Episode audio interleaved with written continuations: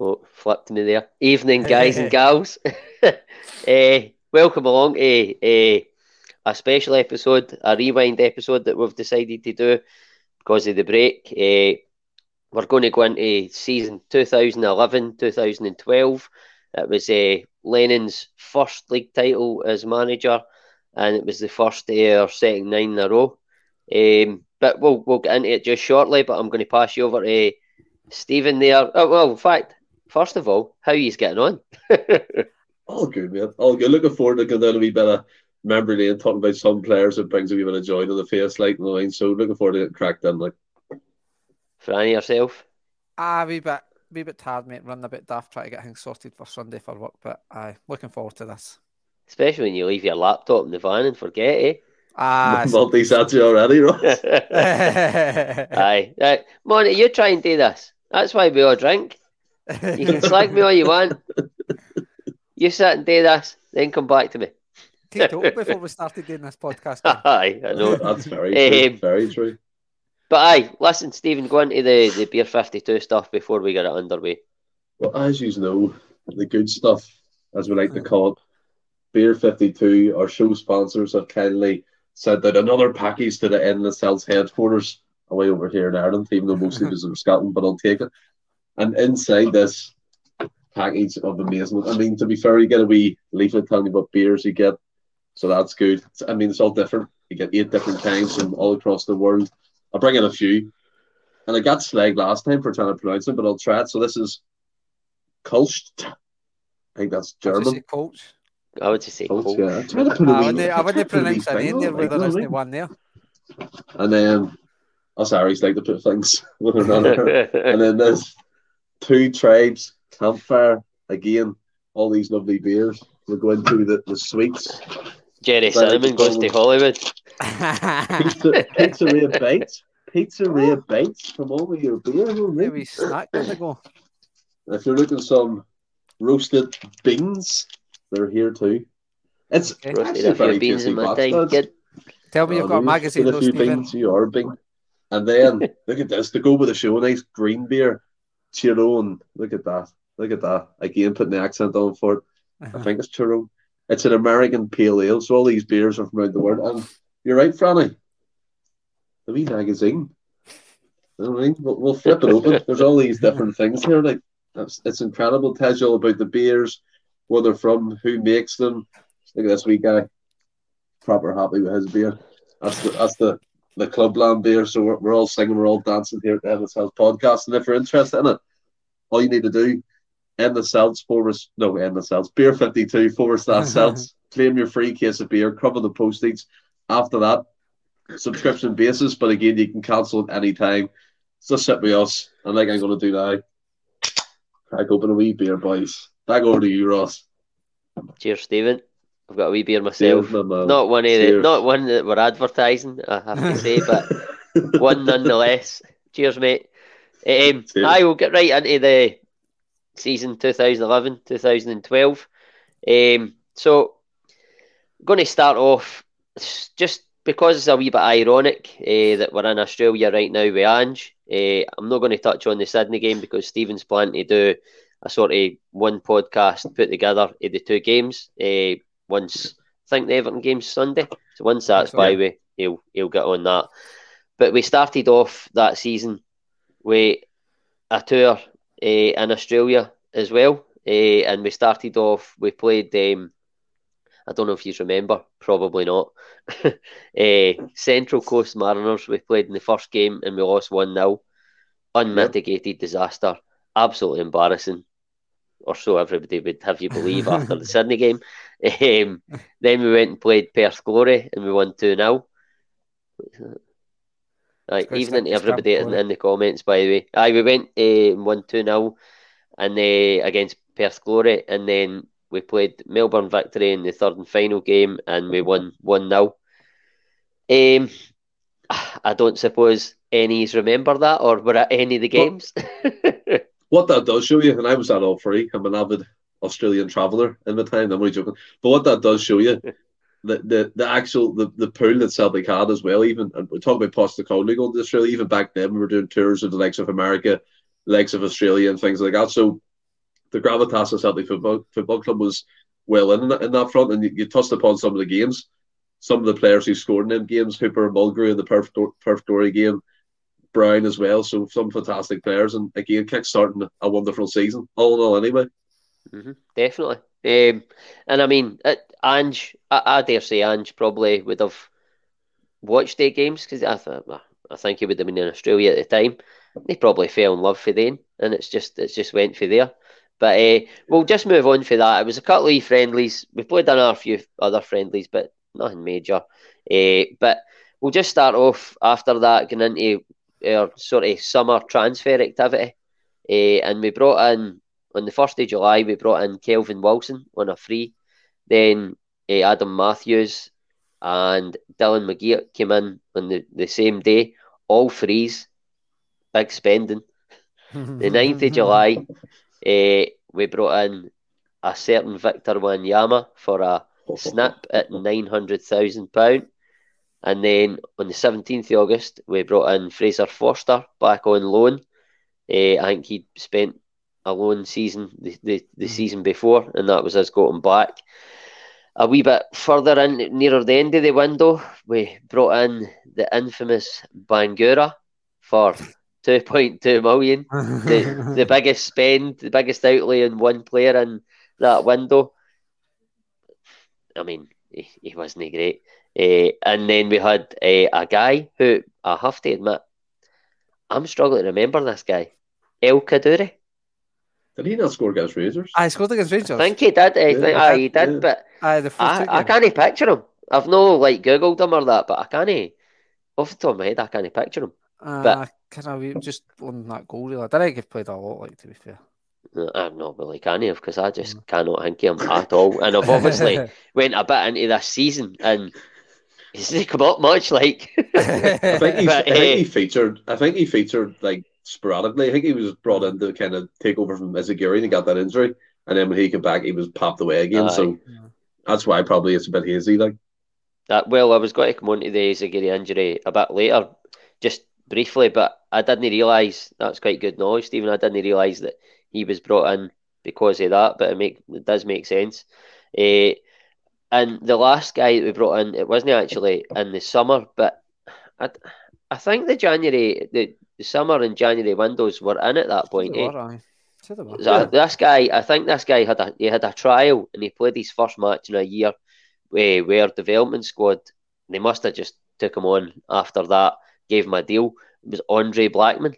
Remember him? Oh, oh yeah. You know, for Man United or something? I think he was. was I he had he, he had trials of all sorts of clubs. Did you ever hear the story of Slaney and Andre Blackman? Nah. Paul Slane. Apparently, he used to love fighting this guy in the, the training ground, and Paul Paul Slane was slabbering to him, and your man Blackman started chasing him around Lennox. but that sounds a bit well, right. Uh-huh. He was full of ego and stuff, and but yeah, you're you're right, Franny. He came from kind of a highly rated system, coming from England, played for Wimbledon and stuff like that. So yeah, he's, he seemed a good player, but he didn't work out in the end. Ah, did like I mean, a lot of the guys that we've named there in that window didn't really work out. But um, in that window, we had a total summer spend of three point one million. And like we said there, with hindsight, well, there was some good, some bad, and some really bad. I have mm-hmm. to say, I, I was a I was a big fan of Kelvin Wilson in his short time. Mm-hmm. What What was your thoughts on him, Stephen? I thought Kelvin Wilson was. It, it, took him a while to settle. I, I, really think he only came into his own towards the latter part of that season, and then get into the next season when he eventually left. But I thought he was. He played well. He was quick. He was strong. Over six foot. He, he kind of blended well, whether it was with Storovic or Loovens or Rogne, whoever came in. He was good alongside him. It was a bit like what we have now with um Carter Vickers in that, in that kind of sense. It was Carter Vickers plus one. Always thought when Kevin Wilson played his best, he was probably our best centre back. Obviously, until you bring in the likes of uh, Van Dijk and that. But yeah, I thought he was a good player. I, I, I mean, I have to agree with that. I, as I say, I was a fan of him. It was a short. He didn't stay that long, but was it homesick? It was put down to that he went yeah, back. Homesick, yeah, I think it was. But um, I, I, I thought he performed well. I was disappointed to see him go. But uh, I mean, at heart, uh, heart, Alistair as said there in the comments, he's got the heart of a mouse. He had the heart of a mouse. I get where he's coming from with that. He wasn't hardy, but he, ah, he was a good. He was a good ball playing centre half, and at that yeah. time they weren't really sought after. But he was he was probably slightly ahead of his time in that sense, uh, being a ball playing centre half. But uh, Franny, I mean, me and you had a season ticket. I can't mind. I think we had it for about six years, but we pretty much attended every single game in that season and mm-hmm. probably for a, a, five or six year period. Uh, but I mean, Big Vic for me, Big Wanyama, uh, they signings, he was probably the pick of the bunch, not only because he, he's what we paid for him, but just what he gave us. Uh, just talk about him for a, a wee bit and what you thought of him. I suppose when you bring in a, an unknown guy for, I think it was about 900,000 or something we got him for, it's, you don't expect much. And the guy was just, the first couple of games played really good. Like he, he showed that, like he showed signs of, oh, this could be a really good player. But then a wee bit, he's like seen this before, like Evander Sno and things like that. We've had players that maybe Oof. looked good after the first couple of games and then maybe the sort of uh, adrenaline, I feel like, kicks in. But it just he looked for what was it 19 when we bought him I think I think he was 19 year old or something he was a young lad anyway and he just like they absolutely bullied everybody just bullied and they had he was good on the ball athletic just a proper wouldn't say he was a six but he was kind of in between a six and an eight if that makes sense he could get up and down the park but he just absolutely just bossed so many games and you see he goes on to goes down to Southampton in years to come and then moves on to Tottenham, and now he's finds himself over in it's America he's in now, I think. Eh? So the guy went on to have a really, really good career. It was a really what a find for Lennon or whoever it was that brought him in. But I really, really impressed with him that season, and this season's following. Aye, I, I think you could probably put that fine down to a certain Mister John Park. Maybe he ah, was the, the, guy that was getting all the guys in at the time, Van Dijks, Wanyamas, guys like that. Um, but I mean, We've talked about the good there, Stephen. There was a lot of bad out of that bunch. who who was who would you say, in your opinion, was the biggest disaster in that window? Ooh, in the summer window, or are we talking about? Aye, that that that last day, that summer window, I've just sort of rhymed off there. Well, it has to be up, up for grabs with Bangura and El Kaddouri, like doesn't it? I mean, Bangura came from a recommendation from Larsson. I really, I really hope that there was a mistranslation somewhere because if Larsson, ever goes into the career of scouting. Stay away from that. But I thought like Bangura. The only the thing I remember most about Bangura is when he got his card done with postage stamps. All the people put the the, the all the oh, coloured things right, around yeah. his car. The, the the prank on him. That that's probably Aye. his best highlight. I, I, know he came on a few times and uh, he showed some pace in that. But I mean, who could you compare him to? Probably who's that player he went there? Me. No, no. and it was garbage. Like I wasn't good. What do you call the player who he went to Watford? He left us, went went overseas and went to Watford. But Bayo, oh, Bayo, Bayo, Bayo, aye, Bayo, yeah, a bit a bit like Bayo in that sense, where they have the profile mean, and physicality, and they look like they can probably do a job for us, but just come in and flapped. And then El Kaddouri again, although it was alone, coming in with from um, Dynamo Kiev, international player, you're expecting more, but didn't really deliver. And I thought he was hopeless, to be honest. And you look you look at that transfer window, you say a net spend of three point two million. That's a trend that continues throughout Celtic's history in the transfer windows. We need to get away from that. It's shocking that a, a club of our stature can go through a summer transfer window and only spend three point two million. It's actually quite embarrassing when you say it like that. I but I mean, in fairness, they they, they spent the well when Postecoglou came in, they, they've they've spent a lot more than three point one million. You would say over the piece.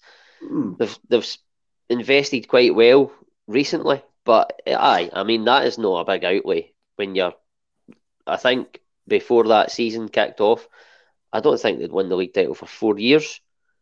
It's mm. not a big outlay when you're trying to get a league title, but you're playing against a, a strong Rangers who were obviously we'll touch on it later, who weren't far away from their imminent death. But um, aye, uh, touching on the, the outs, Lennon, obviously, it was his first full season in charge. Um, he had a, a good bit of a clear out. I think uh, 26 players he got rid of, uh, either released or sold, uh, loaned out. Uh, there was 26 players for the 1st of July to the 1st of December. I'll no name them all. what's the point? There's some of them you probably know you heard it, but the the main sort of or the the higher profile, if you like. Uh, weirdly, I'm going to start with Paul McGowan because he wasn't high profile, but he was he, he was a first team player under Tony Mowbray.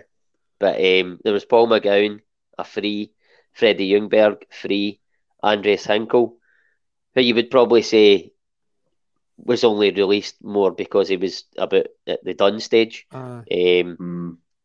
Ben Hutchinson, mind him. Oh, yes, a striker. Aye, aye. A striker. Got him, got him for Borough. Absolute garbage. Niall McGinn, he got loaned oh. out. He he was he was not bad. He was he was okay. Just, I can was... just remember being at uh, Artur Boruc's and Artur Boruc's dinner. Me and Nicola were in the sort of a line waiting to get your picture taken with with uh, Boruc, and there was just this lassie behind us. Uh, it was obviously the season before when it broke in. She was going, "All right, Niall on the phone that," and it, she kept on saying Niall, Niall, and then said, Niall McGinn. It was like Nicola just was like, I would Ken, you're now you're meeting up with now again. Just shut up. Yeah, Fuck off. I eh? They'll get that name you dropped there. I think it had about three games by this point or something. Aye. Not, really, not really a big name. I, he was decent, like wasn't he? Aye, I mean, he, was, you, he was all right. Said I know he was just quick and quick interact, and that was really it. I think he did. That he came in around about the same time as um, Paddy McCourt, who, by the way, didn't he have like an amazing run of games constantly in the team. But I always felt that McGinn, uh, McGinn was always a wee bit in his shadow, even though yeah. because they, they were both Northern Irish, they were both what you perceive to be tricky. Paddy McCourt was a far more trickier player. If Paddy McCourt was fit and stayed aye. fit, he would have been aye. incredible. Mm-hmm. Oh, aye, absolutely. Easily. Out, outstanding footballer, but just just mental. Love the cigarettes. Fuck. I think so. I think it was a fuck, eh? Love the lifestyle. And by the way, that, that that takes me on quite fittingly to the next player that we loaned out, Efrain Juarez. Oh, had we so had him for about two minutes. I know so he, he was amazing. He had an amazing World Cup with Mexico. Came to Celtic. Four million or something as well. Aye, mm-hmm. and he started off first couple of games. He done quite well, and you were got a player here. And then I think they went they went on like a pre-season tour or something, and you never seen him again. I uh, love his but, boots. I thought his boots were class. Oh, I can't mind these boots, but like uh, the orange chains. And then the fucking he, he see for the I remember watching the World Cup and I remember around about that time he was linked to us and I thought it was a joke. Like you're never gonna get a player coming from Mexico. I'm sure I had like a ridiculous Aye. World Cup, eh? Aye, he was, was fantastic. Say, he was brilliant. Mm-hmm. And he, he came to us and just went, like a Carlos Pena for Rangers, just went up the shoot and uh, that was him I think done, it, like. Something happened on a. I, uh, I can't remember. I don't know if somebody will remember in the comments. Maybe remind us. Something happened in one of these pre-season tours, or they went away somewhere. He was up to no good. something like it. I can't mind exactly, but so I'm sure somebody in the comments will remind us. If you know, fire in. But uh, aye, he was loaned out. Like, uh, he, oh, he'll ken. I, I knew he was in the comments. I was talking to him directly. uh, Darren O'Dea got loaned out. Uh, Daryl Murphy. We sold Shaun Maloney uh, to Wigan for 850 grand. All sorts of mischief. See, he's like me. He thinks he kens what it was, but he doesn't actually want to say it out loud. There's no commitment. There's no commitment.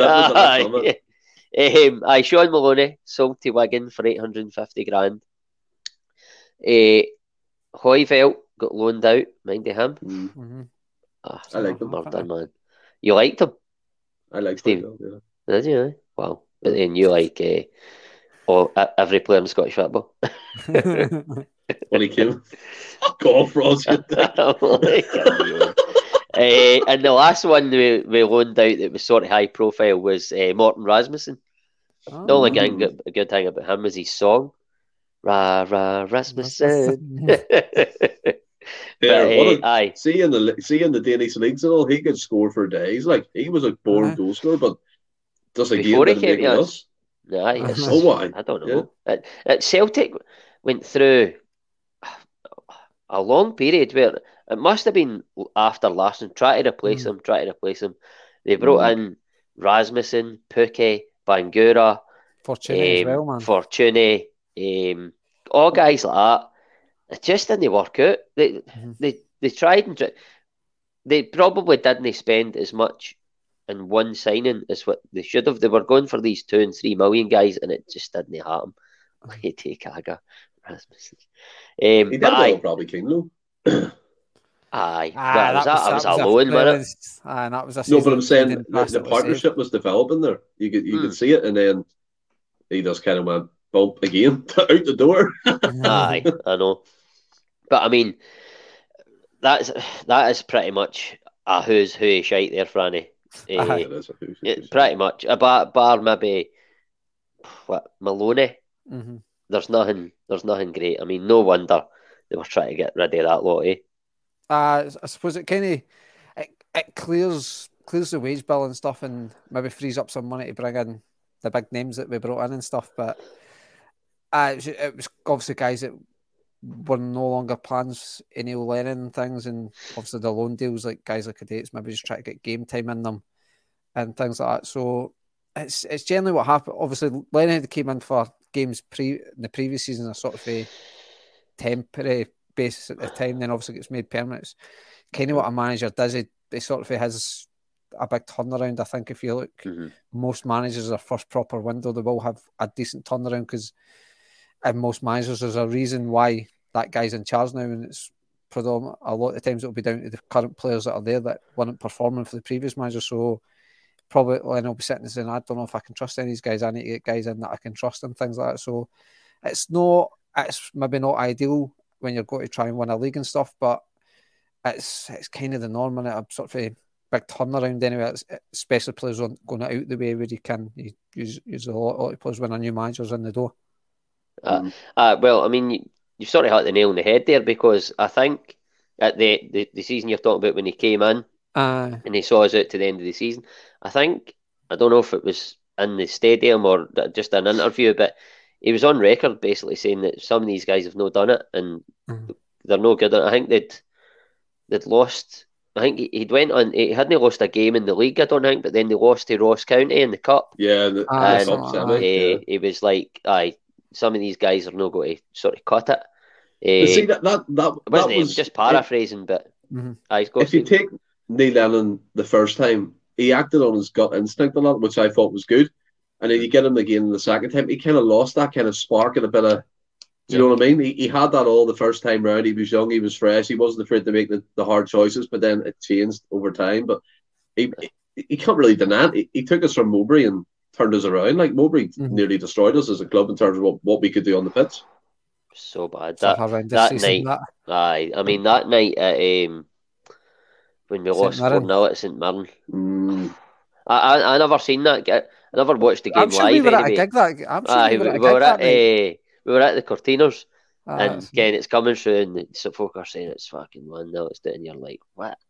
Oh man, it was so bad. I, I was glad I wasn't watching it, but I, I was more glad when he was let go. I don't. Mm. I think it was maybe the next day, but oh no, a fourth time. Mowbray brought mm. in the huddle and stuff like that, but it just never worked out for him as a uh, manager. And his favourite his favourite line was, uh, "Oh, just take it in the chin and move on." no, no, Tony, can he take it in the chin? Take something about this. We're garbage. Yeah, but I hated um, that line. Fucking hated uh, it. Aye, just take like just take it in the chin. What are you talking about? Like you need to fucking say something. Ah, well, I mean, you don't get slag people's appearance when they're not here to defend themselves. That's out of order he, would, he would just say he would just say he takes up the chin and he moves on. So aye, aye, I like it, Stephen. But uh, aye.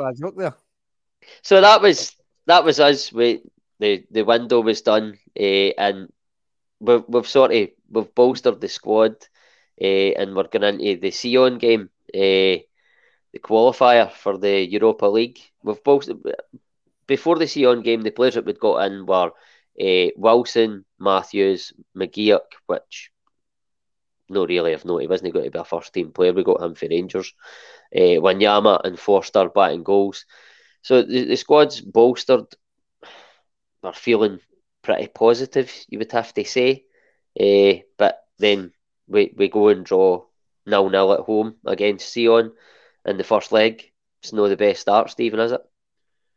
I mean, Sion were a bit of an unknown quantity in European football. I think they committed a bit of money, didn't they? Around about that time, they were spending big in the, the Swiss league and, and that type of stuff. And the year before, when we got done out by Utrecht, you're kind of expecting a, a better of performance. And nil eats, damn squib it, or damn squid, damn squib, damn squib. Squib, it squib, and, uh, squib. Oh, oh, there you go. Got it right the first time. But it's one of those ones like. Lenny, after the, the pre season, the, the Australian tour, and we played the League of Ireland at XA as well. We won 5 0.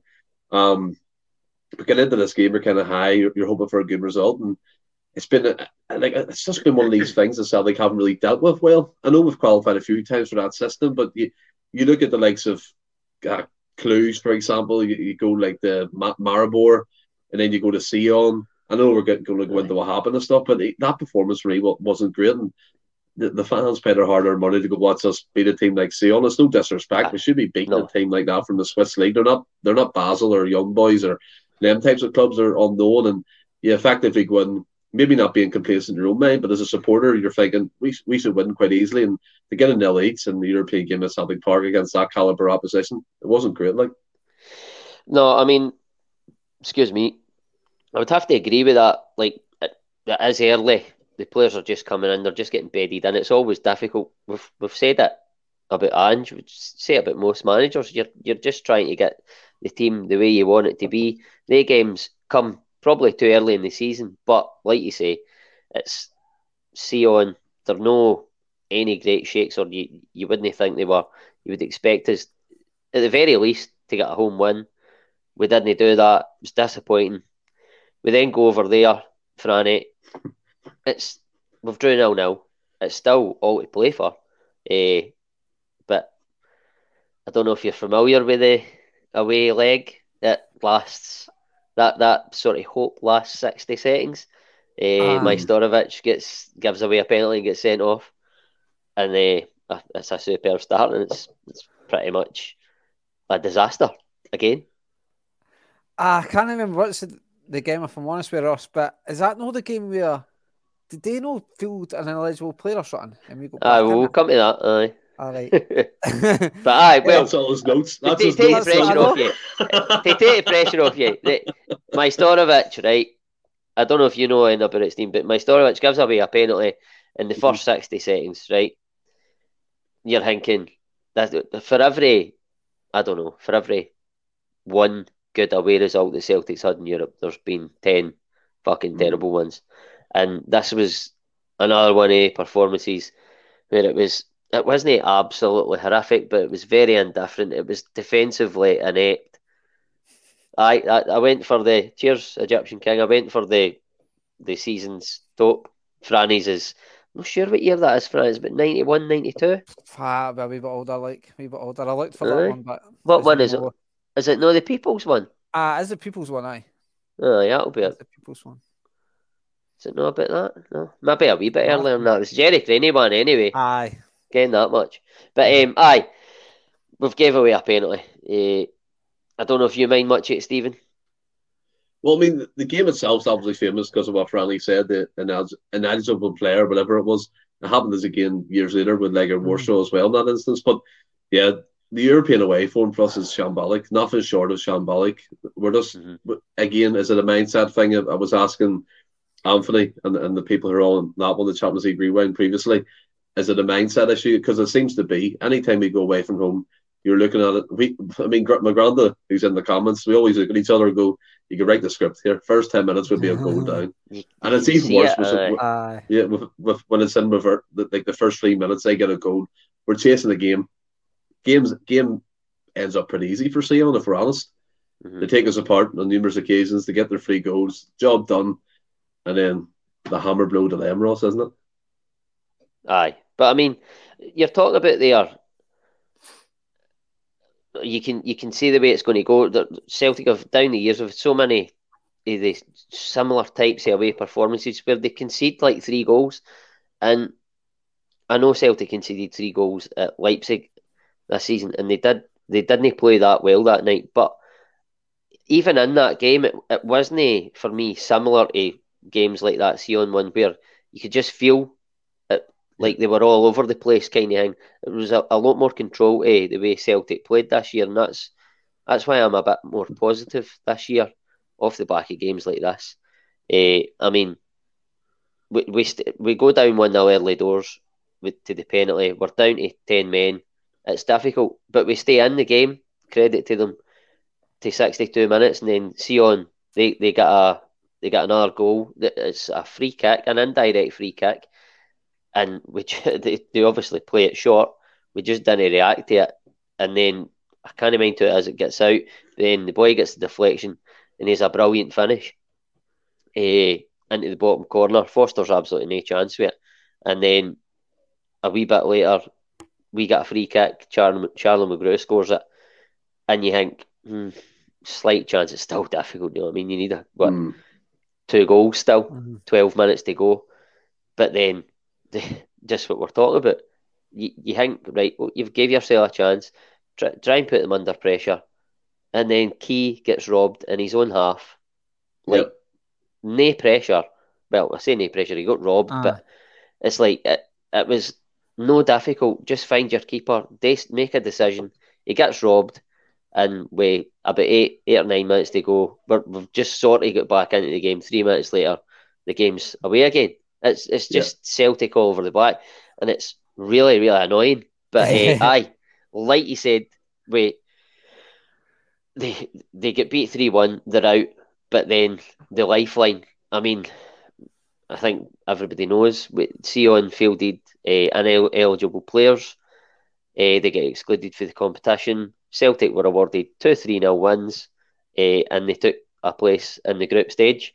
Uh, Franny, slight embarrassment, but take it all day long, eh? Uh, it's one of the ones where it is slight embarrassment, but uh, you do take it all day long. And in a way, it's not really Celtic's fault. They were, I were beat on the night, but they obviously they broke the rules. And it's like GF have obviously got these rules that that is the punishment. You'll get chucked out the competition, and obviously Celtic stay in it. Like they can't have three teams in it essentially because the competition is essentially not like knackered for So it was, uh, it was a wee bit of a embarrassment embarrassing considering considering the scoreline over the two legs and things and the performances over the two legs and you're like how the hell are we still in this competition? But uh, it was it was uh, it wasn't nice. It was it was a weird one. It was a weird way Aye. to it so let's say that. Uh, it definitely was but like you say it is there's a, a tinge of embarrassment to it but they have to put them out because they've broke mm. the rules, and it just brings the whole competition into disrepute. Aye, or disrepute. Sorry, um, but it's not the way you want to do it. You want to win the game, but they they get that lifeline, and Stephen they they subsequently go into the draw, uh, and we end up with a really quite a quite a good group. Um, Atletico Madrid, who were the eventual winners, What's Phil saying? The Sion chairman was told in advance by UEFA not to play these players due to them being signed under an embargo. He just said nah. by the way, he's got some memory. By the way, I, I mean, I, I, knew that was they were fielded ineligible players. Didn't know all that. He's got like twelve screens this is, up. Uh, this is this is no nostalgia. You're putting me under pressure. this is nostalgia. I think Phil's just Google man. Uh, he is like eh. But um, aye, so the draw for the Europa League, we end up with Atletico Madrid, uh, the eventual winners, the Italian side Udinese and Rennes. Uh, it's a, it's a quite quite a good draw in terms of like household names. Uh, for, for certainly for this the secondary European competition. Um, but we, we begin the campaign with a 2 0 defeat uh, in Madrid, and then a 1 1 home draw with Udinese and 1 1 in France. But which, if memory serves me right, we probably should have won. Where have we heard that before, Stephen? well, one of the away games where you're you're regretting, and it comes to fruition later in the the campaign, obviously, that we don't qualify. But um,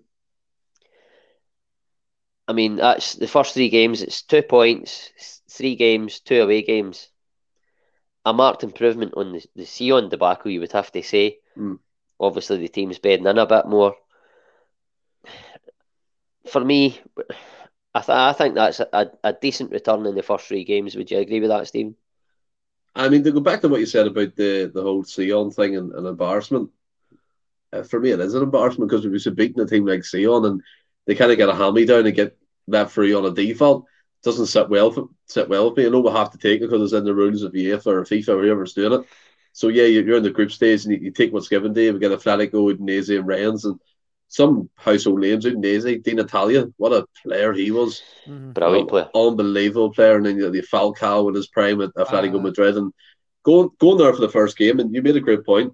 Lennon had more time with the team. It was more settled obviously getting to know his system. People say it's like chaos and he doesn't have one, but I'm pretty sure he did go in there. He's got some cracking results in uh, European football. But 2 0 defeat over in Spain, not an embarrassment. It's probably what you expect. You, you go into the Celtic Udinese game, and then you're one each Ki scored a goal, and, and, and do you know what I mean? And someone came in the comments, the last minute penalty. Uh, Udinese got at Celtic Park was a disgrace. Memories a bit hazy on it, but I will agree right. with you on that one. I think was it a dive was it a day? I, I can't. I can't remember like either. But it, yeah, it I can just remember it being. I can. I can remember it being really aggrieved about it. But then, yeah. that's just Celtic in Europe most of yeah, the time. effectively, and then, and then the, the Rennes one. That's the one where you're thinking like you, you, go to France and they were a good team back then. They were up high in uh, Ligue One mm-hmm. in, in, the league they play in, and they, they, were playing some good football. We've played them a few times in European competitions recently Aye. as well. Aye, we, uh, uh, we played them in the the group as a COVID season where we qualified. Yeah, uh, with Lazio in it, qualified with two games to spare. El got two goals. Is, it, is this the, aye. is this the game where Cha Du-ri passed it back to Fraser Forster? And it went in. Um, is it that? Is it's that one, isn't it? Mm-hmm. That is aye. That is aye. I think that's that OG. I remember looking. I Another remember disaster looking like, player. I remember looking like. I love Cha Du-ri, man. I, I remember him. looking at the ground going, why the fuck's he smiling? He walked uh, away smiling. I was like, aye. what's going on? He was put in the back of his own net. Forster was he was done because it went past him, and he turns away and he smiles. What are you doing, man? Do you know what I mean? and to be fair, probably. Uh, I like Cha Du-ri. I remember a pre-season game he played against United. Manchester United ripped them a new one. He absolutely destroyed them in terms of the right hand side, and uh, he was quick. He's one of the quickest players in the South Korean national team or Korean national team well, which one he was a part of. He, I thought he was great. I don't know why you didn't like him, Ross. I thought he was good going forward. We bit, like we bit in that, a wee bit in that defensively, but I think Franny's like me. It's that smile just radiates uh, like, and he scored an OG, and you, you can't help but like. Oh, I still like you, but why you doing that? I know. I, I mean, I've not got too much memory of the guy, but I, I just no, he was I wasn't it. The only thing, the only, aye, he was. The only thing I liked about Cha Du-ri was his song. Ah, it's not a good song, like. Ah, it was a good song. Don't you Don't... wish your right back was Chaudhary? aye, but um, aye, no, I wasn't. I, I have to say, I wasn't a fan of him. But um, aye, so uh, the first three games, it's, it's no bad. You're still in. You're still in the group. So you can ask for really. Uh, but it's all to play for. Uh, we should have won in France. We play them back to back. We get them back to Parkhead, and we got a big three-one victory uh, at home. And uh, then we play Atletico and we lose one 0 which I think Udinese had beat Atletico two 0 at one one stage of the group. So I think that was the killer. We we had to take something off of Atletico at some point because they had, and we didn't do that. Um, which meant we had to go to Italy uh, and win uh, against Udinese, uh, and we took the lead in 29 minutes through Gary Hooper. But that man you were talking about, Stephen, uh, Di Natale, he comes up with a goal and equalises right on half time. Uh, and Franny, again, it's we've done well, but it's glorious failure. I felt over the piece we were we gave a decent account of ourselves, but once again, it's, it's failure, glorious failure. Uh, it's, it's just that is like Steven said, it's the glorious feel. Like obviously conceding a goal at half t- just on half time. It's like moments in games where it's it's sort of said that it's the worst time to concede or it's the best time to score, whatever way you want to look at it. And I think just the Udinese one, it was you go in at half time, one 0 up. It's a total different conversation you're having in that dressing room. But then it's you're going in one one. Udinese's going with their tails up, and we're going a wee bit deflated. You're like, well, we've actually put a lot into this half to, and we're getting rewarded for it right now. That's the first. Maybe Lennon was breaking the game down into down into moments and stuff, and mm. saying, ah, doesn't doesn't surprise me. And uh, so he's probably said that's the first part of that. Uh, the game plan done and dusty, but then obviously Di Natale comes up with that goal just on half time, and you've done it's Lennon's then got to say to the players like, "Let's go, we need to go again, let's stick to the game plan." But was always going to be difficult over there to, to get the result we need. When you consider our away record, it shouldn't have come in as a mm. surprise that we didn't manage to get that result. Uh, see, see to be fair as well, I always remember that the Udinese stadium was just weird. Watching it on the TV, it was a big like the circle shape, the running track around it, the pitch was in the I, middle. A lot of stadiums in Italy like that, but aren't they? And they are. But it was one of the first times I actually seen it live on TV. You know, when you're watching mm. Celtic play and you're like, wow, this is incredible watching. I remember Di Natale getting that goal and it's just like, wow. But that you have to appreciate, right? We always say we play against world class players. In this group, we, we actually did when their careers actually went on a bit. Mm-hmm. Di Natale was a legend at Udinese. Aye. Turan went to Barcelona. Atletico Madrid, he was an absolute baller. And then you get Falcao, who was in his prime of his life back then as well. Mm-hmm. So, like, we played against some world class talent, and probably more so to what we played against in this year's campaign. We're not obviously going over own ground here, but what I'm saying is, you, you looked at the, the whole upward scale and the, and the trend, and it's like, would Mudryk for Shakhtar Donetsk be a, a world class talent in these types of things? I don't think so, to be honest. But Aye. That, that, I think he will be. I think he will no, be. but what, what I'm He's saying very is, young. You, but what I'm saying is, you look at the likes of Di Natale, you look like a Falcao, you look at the likes of, name, Turan, the name, in, in, a, in a Europa League group, by the way, not a Champions League uh-huh. group. Yeah. In a Europa Aye. League group, we were playing these, and in the Champions Aye. League group, we're saying Mudryk. It's he will be world class, obviously, but I'm saying now that Aye. if you put these these names against each other, there's only one eventual winner there, and it's just incredible to think about some of the players that we've actually played against. Aye, uh, but then you, you, you can you, you, you call it failure but you've you, then you rhyme off the guys that you've said there and the teams. They're very good teams. There's not many teams go to Italy and get a victory. We very nearly did, and we've played a top Spanish team, a top Italian team, and a top French team. They, they're maybe not the French league, but the other mm-hmm. two are in the top five leagues in the world. I, I would even argue maybe the French league is in the top five, maybe very close to it. So mm-hmm. we're good sides and we've took. I think we took. I think we got six points, which is not too bad when you consider that Udinese got nine. So mm. you weren't too far off it. Had we got the victory, we would have topped Udinese. We were very close, but we didn't do it. I think the one that kind of, if we won against Udinese at Celtic Park, we would have been in a mm. chance. Aye, that but then we'll that, that, that was what yeah. killed us as well. It, it's these wee fine margins. Aye, fine margins. Sometimes Celtic, you, maybe you feel like that because you're a Celtic fan, but I always feel like a lot of big decisions go against Celtic in Europe, and probably teams like your Marwells and that. I'll say that about them mm. when they're playing Celtic, and it's probably right. The maybe don't notice anyway. it. No, well, aye, aye, aye. well, but I mean, anyway, let's be fair. We're not going to imaginary VAR boxes, Ronnie, but I know you're no. getting that. aye. but aye, that's moving on for that. It was, uh, it was, we gave a good account of ourselves, but in the end, it was an unsuccessful group stage campaign. Not one that Lennon Lennon you would have to say he was accustomed to me over right. accustomed to 100%. over the piece. Fine margin off refereeing. Aye. But but it's happened down the years. The Udinese one, the one in Juventus. Um, even the one a couple that we got, or at least one of them that we, we got against oh, us in Madrid. But is it the way they're implying the, the handball round now? We, we, I have to we're admit, going over all ground, but Go. I have to admit, right? And You know what I mean? I think Neil Lennon was a he was a good European coach for us and, and the results, and you have to give him that. Results. Absolutely, we got yeah. some fantastic results under him. And I know in, when we first started the podcast, now we're wanting them out, but again, that's past now. You can kind of rest that he's away, he's gone. But you can look back and think he was decent for us in Europe. I would put him up against most Celtic managers in his record in European football, but like Aye.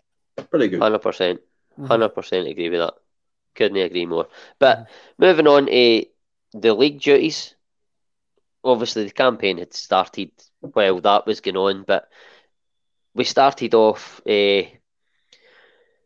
against who was it? Uh, we started off against Hibs at Easter Road, uh, and we won two 0 Then with a one 0 win Aberdeen, but that was when we lost your man uh, Izaguirre alluded to mm-hmm. earlier, Stephen. Yeah. I broke my ankle.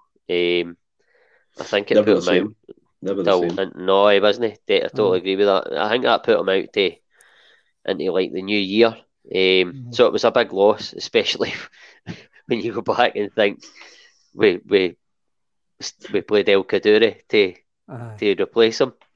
Not great, but um, that's when you look at the, the, the squad now. I'm not saying like just for an example, if we lost Greg Taylor to that, you would bring in Bernabei. It's no as much yeah. a come down as an El Kaddouri. It's still a come down for me, and it'd be a worry. You don't lose Greg Taylor, but as an example, it's no just as bad now, and I think that's how our, our squad depth is a bit better now. But um, so I we lost him, uh, but I mean, just Stephen, just talk about Emilio Izaguirre and his time at Celtic. What, how did you? What was your opinion on him? I loved Emilio Izaguirre. I really did. It was probably one of the first times I seen a proper attacking left back at, at Celtic because you go through the years, Lee Naylor, yeah, people like that. Yeah, who, who else could it? Edson Brad Braafheid for a short period. Before that, you're getting into the likes of Jackie Mack playing over there and other players like uh, Mo Camara. Remember Mo Camara? Oh my god! Oh, aye, aye. second. But yeah, Emilio Izaguirre was fantastic when he first came, and Patrick McLaughlin alluded to it there. He said oh, we could have sold him for funny money that pre-season because he had a, a stormer ah.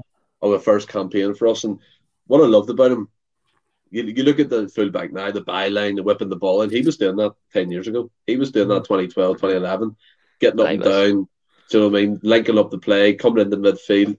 Very skillful player as well. And he was probably, again, mentioned McGrandy here because we both really liked Emilio Izaguirre, and it was so sad to see him get that injury because he never came back the same.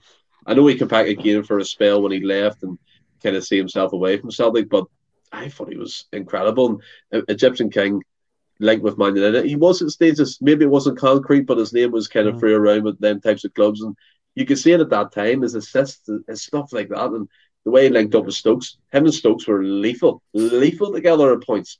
I thought they linked up really well. And yeah, I, I, think he's he's cracking. And you see it now. I know he's a director of football at some uh, club in Honduras now, but he has like a, a picture of his time at Celtic on his desk. And he always puts up like stuff about us and pictures and always talking to the fans. And I thought I just think he's an absolute fantastic player, a, a good human. I know there was a lot of a chat about Scott Brown and all getting at him, and he like, "No, no, Scott, no," because of his religion, he didn't believe uh in bad language and stuff like that. And uh he always tried to put me a bit of fun, but he took it well. And he was one of the lads, and I just thought he was he was a cracking left back. Ross, he was. I mean, for me, you look at up to now, Greg Taylor, Kieran Tierney, Emilio Izaguirre. I mean, you can rotate them three, couldn't you? That'd be a good choice to have at left back, all three of them. Aye, I, I mean, I, I feel I agree with you. He was different class, very early on, very early on. Sorry, uh, one or two games, you you just knew he was a proper player. I, I think it was I can't mind the game exactly or what the score was, but I always remember he played a game at Fir Park and that was I can just remember that was the first time where I went, this guy's a proper player. I can't mind what the score on. was or anything, but on. aye, he was he was yeah. up and down the line, man. I can just I can just mind the, the, do you know how the, the camera at Motherwell? Well, sometimes it's in that end of the park, but usually it's at this end. And sometimes it doesn't work. Points to the dugout. that's what I mean. Aye. But the camera kind of this bit here, it's quite high up, and I can just mind him getting up and down the line, and the, it just always sticks in my mind. He, he, he just had a, a great game that day, and that was when I went, oh, this guy, uh, he's got it. He's going to make it at Celtic, and one of the best fullbacks we we had in a long time at the club. Obviously, oh, yeah. Mara, like you've mm-hmm. said, but then, I mean, it speaks volumes for Kieran Tierney to come in as young as what he did and put him out the team because yeah. Izaguirre was top quality. But uh, moving on, uh, Franny, in the, the, the six opening games, we had five wins and a loss uh, at St Johnstone before Ibrox, which we lost. 4 2, wasn't it? We lost 4 2, aye. You, you, could say it was a bad loss. In the end, it, it probably was, having been up 2 1. Uh, but two weeks later, we lost at Tynecastle 2 0, which meant we were sitting third, 10 points behind Rangers, with that now infamous trip to Rugby Park mm. to come. Of memory, uh, before before the the Rugby Park game, the loss at Tynecastle, were you in the same mindset as a certain Mister Boyd and uh, Boyd and ready to concede? Uh, I, th- I, I think I was probably close going. I mean, I, I probably would have been because, like you see, you're sitting third, but we were about, I think we are maybe six or seven off or something. We're a wee bit off it, we know, at that point. And even if. Uh, 10 points behind after the loss at Tynecastle, I, so I probably was conceding, then, especially obviously after that Kilmarnock game. I know we came back for 3 0 down and stuff, but it was still, we were going still a wee bit off it because I think that then only put us 12 points behind. I'm not sure. I think I think Rangers Aye. actually won that weekend as Aye. well. So you're sitting, and then even this chat to Lennon talking about resigning and stuff, but I think he'd. I'm sure it's like it's maybe just one of the wee mad rumours that and at half time at, at Kilmarnock in the change room said he was going to resign if they never showed a second half performance. And like Stokes like well Grew was brilliant that second half. Stokes was ridiculous that second half. No, absolutely he was brilliant. He, I think he just was like no I'm I'm saving the gaffer's job today. We've, we're making a fight this. And I think like oh, it's funny you mentioned El Kaddouri he actually scored in that that 4-2 game uh, mm. at Ibrox, aye. Uh, but aye, that Kilmarnock game, it's it seems to it seems to go down as a big sort of a big moment in that season that the fight back for 3 0 down just to maybe showed Lennon that the team has got something in there that he can work with. He's still got belief in them, whether a lot of the fans, including myself, still believed there was a title challenge. But obviously, Lennon, after that performance, obviously thought, nah, there's something in here I can I can maybe make a fist of this year. But mm-hmm. if it's for Stokes and Mulgrew, that especially Stokes, he was ridiculous that second half. Well, I mean, you've sort of touched on that game there. I was coming on to it. Uh, I mean, we've, we've drew three each, and we came back really well. But I don't know if you remember, Stephen, at nil nil in the first half, Anthony Stokes missed an absolute yep. sitter. I've not like one of the worst. I say one of it does bobble, but he's very near in the goals, and he somehow puts it over the bar. Like right, it, eh? it, defies science, it's logic, physics, books and everything. Eh? He's at the back. It was oh, it was absolutely unbelievable. But I mean, he misses that, and then Kilmarnock like pull away for us. They had a set. Their second goal uh, was a contentious. Well, I say I say contentious offside. It was offside, but I mean, VAR's camera would have been at Ayr Beach and would have said it was all right. So it doesn't matter if VAR was in or no. That, that goal would have counted been two, down two now. But uh, aye, we sort of we're going at half time, 3 0 down, like Franny's alluded to there. Uh, second half, Stephen Stokes redeems himself with a, a great free kick and with something to build on. Uh, mm-hmm. And then if his first goal was good, his second one was even better. The touch, the roll, and the strike for about 25 yards. And you're, you're starting to believe. And it's Rugby Park, and you're down 3 2, but Mulgrew comes up with a leveller on 80 minutes. I went daft, the pub went daft, but just talk us through uh, your elation at salvaging the game and the up, and, up and down emotions throughout the full match. Up and down, sick to your stomach, isn't it? It's it's it's one of them games is what we would call a roller coaster with Postecoglou. But if I can, I, I want to rewind back and you talked about the the four two uh, Rangers game. Was not the game after Jelavic said the title was in the bag? I'm pretty sure that's one of the mm-hmm. infamous headlines that appeared on certain. He was a player. Oh, he was, he was a good player, Franny. But we laugh at it was ridiculous. Laugh at it was really good in that game, and it really like he was. He yeah, always seemed to. Again, oh, he is. But he always. So was Naismith. Aye. For me, for, for me, it's same type of headlines, and it still happens in the modern game that drives you on and drives that spurt. And we lost to Tynecastle, Rudy Skacel, another great player, by the way, SPFL Watts. I thought he was excellent. and then we go to Rugby Park, and if, if there was one player I didn't want to score against Celtic, it was Dean Shiels. I, do you know what I mean? That guy hates us with a passion and a mm-hmm. celebration that day. I'll never forget it. This is the game that's ingrained in my memory. I always remember this game, and for some reason, I think about it like that. It's just it, it epitomized what we talk about now. Like we never stop and you go into the, the halftime interval, you're 3 0 down, we're baying for Lenny's blood, and Franny's right. Majority of Celtic fans at that point probably wouldn't have cared or moaned if Lenny resigned or was sacked. Let's be honest. Mm. And then he's, he's he's had to give the team talk of his life. And I think before on the halftime whistle, it was Mulgrew made the mistake, wasn't it, for Fowler to go free and uh, put over Forster. Mm-hmm. So again, he redeems himself in the second half. And Stokes, Stokes for me doesn't get the credit he deserves. He really, really doesn't. I thought he was an excellent player for us. He would on that left hand side, not his natural position, by the way. He was a four striker, came through the ranks at Arsenal, went to Falkirk, scored 16 goals in 15 league games. I always remember that because that was unbelievable back then.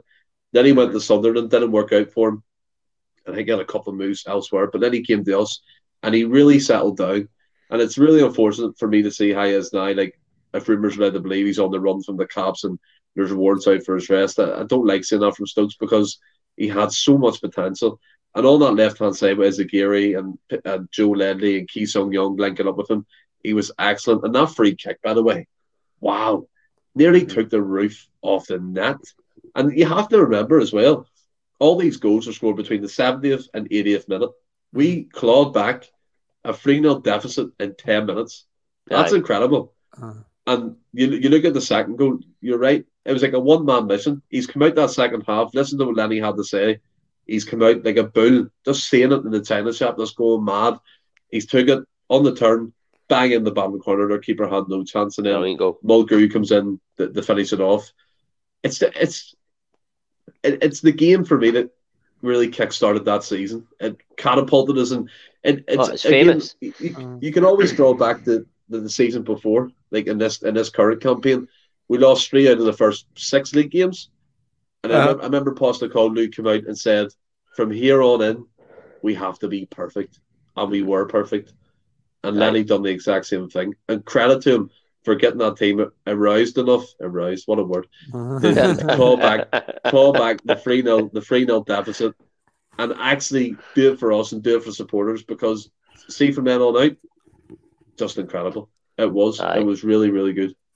Aye. Well, I mean, you, you've talked about that brilliantly there, and it sort of bring me on, brings me on nicely to what you're talking about. We've we went on a after that we went on a 21 game unbeaten run in the league, stretching from the 15th of October to the 25th of March, where we lost three two at Ibrox. But Franny, in the midst in the midst of that, we played uh, Rangers at home uh, on the 28th of December.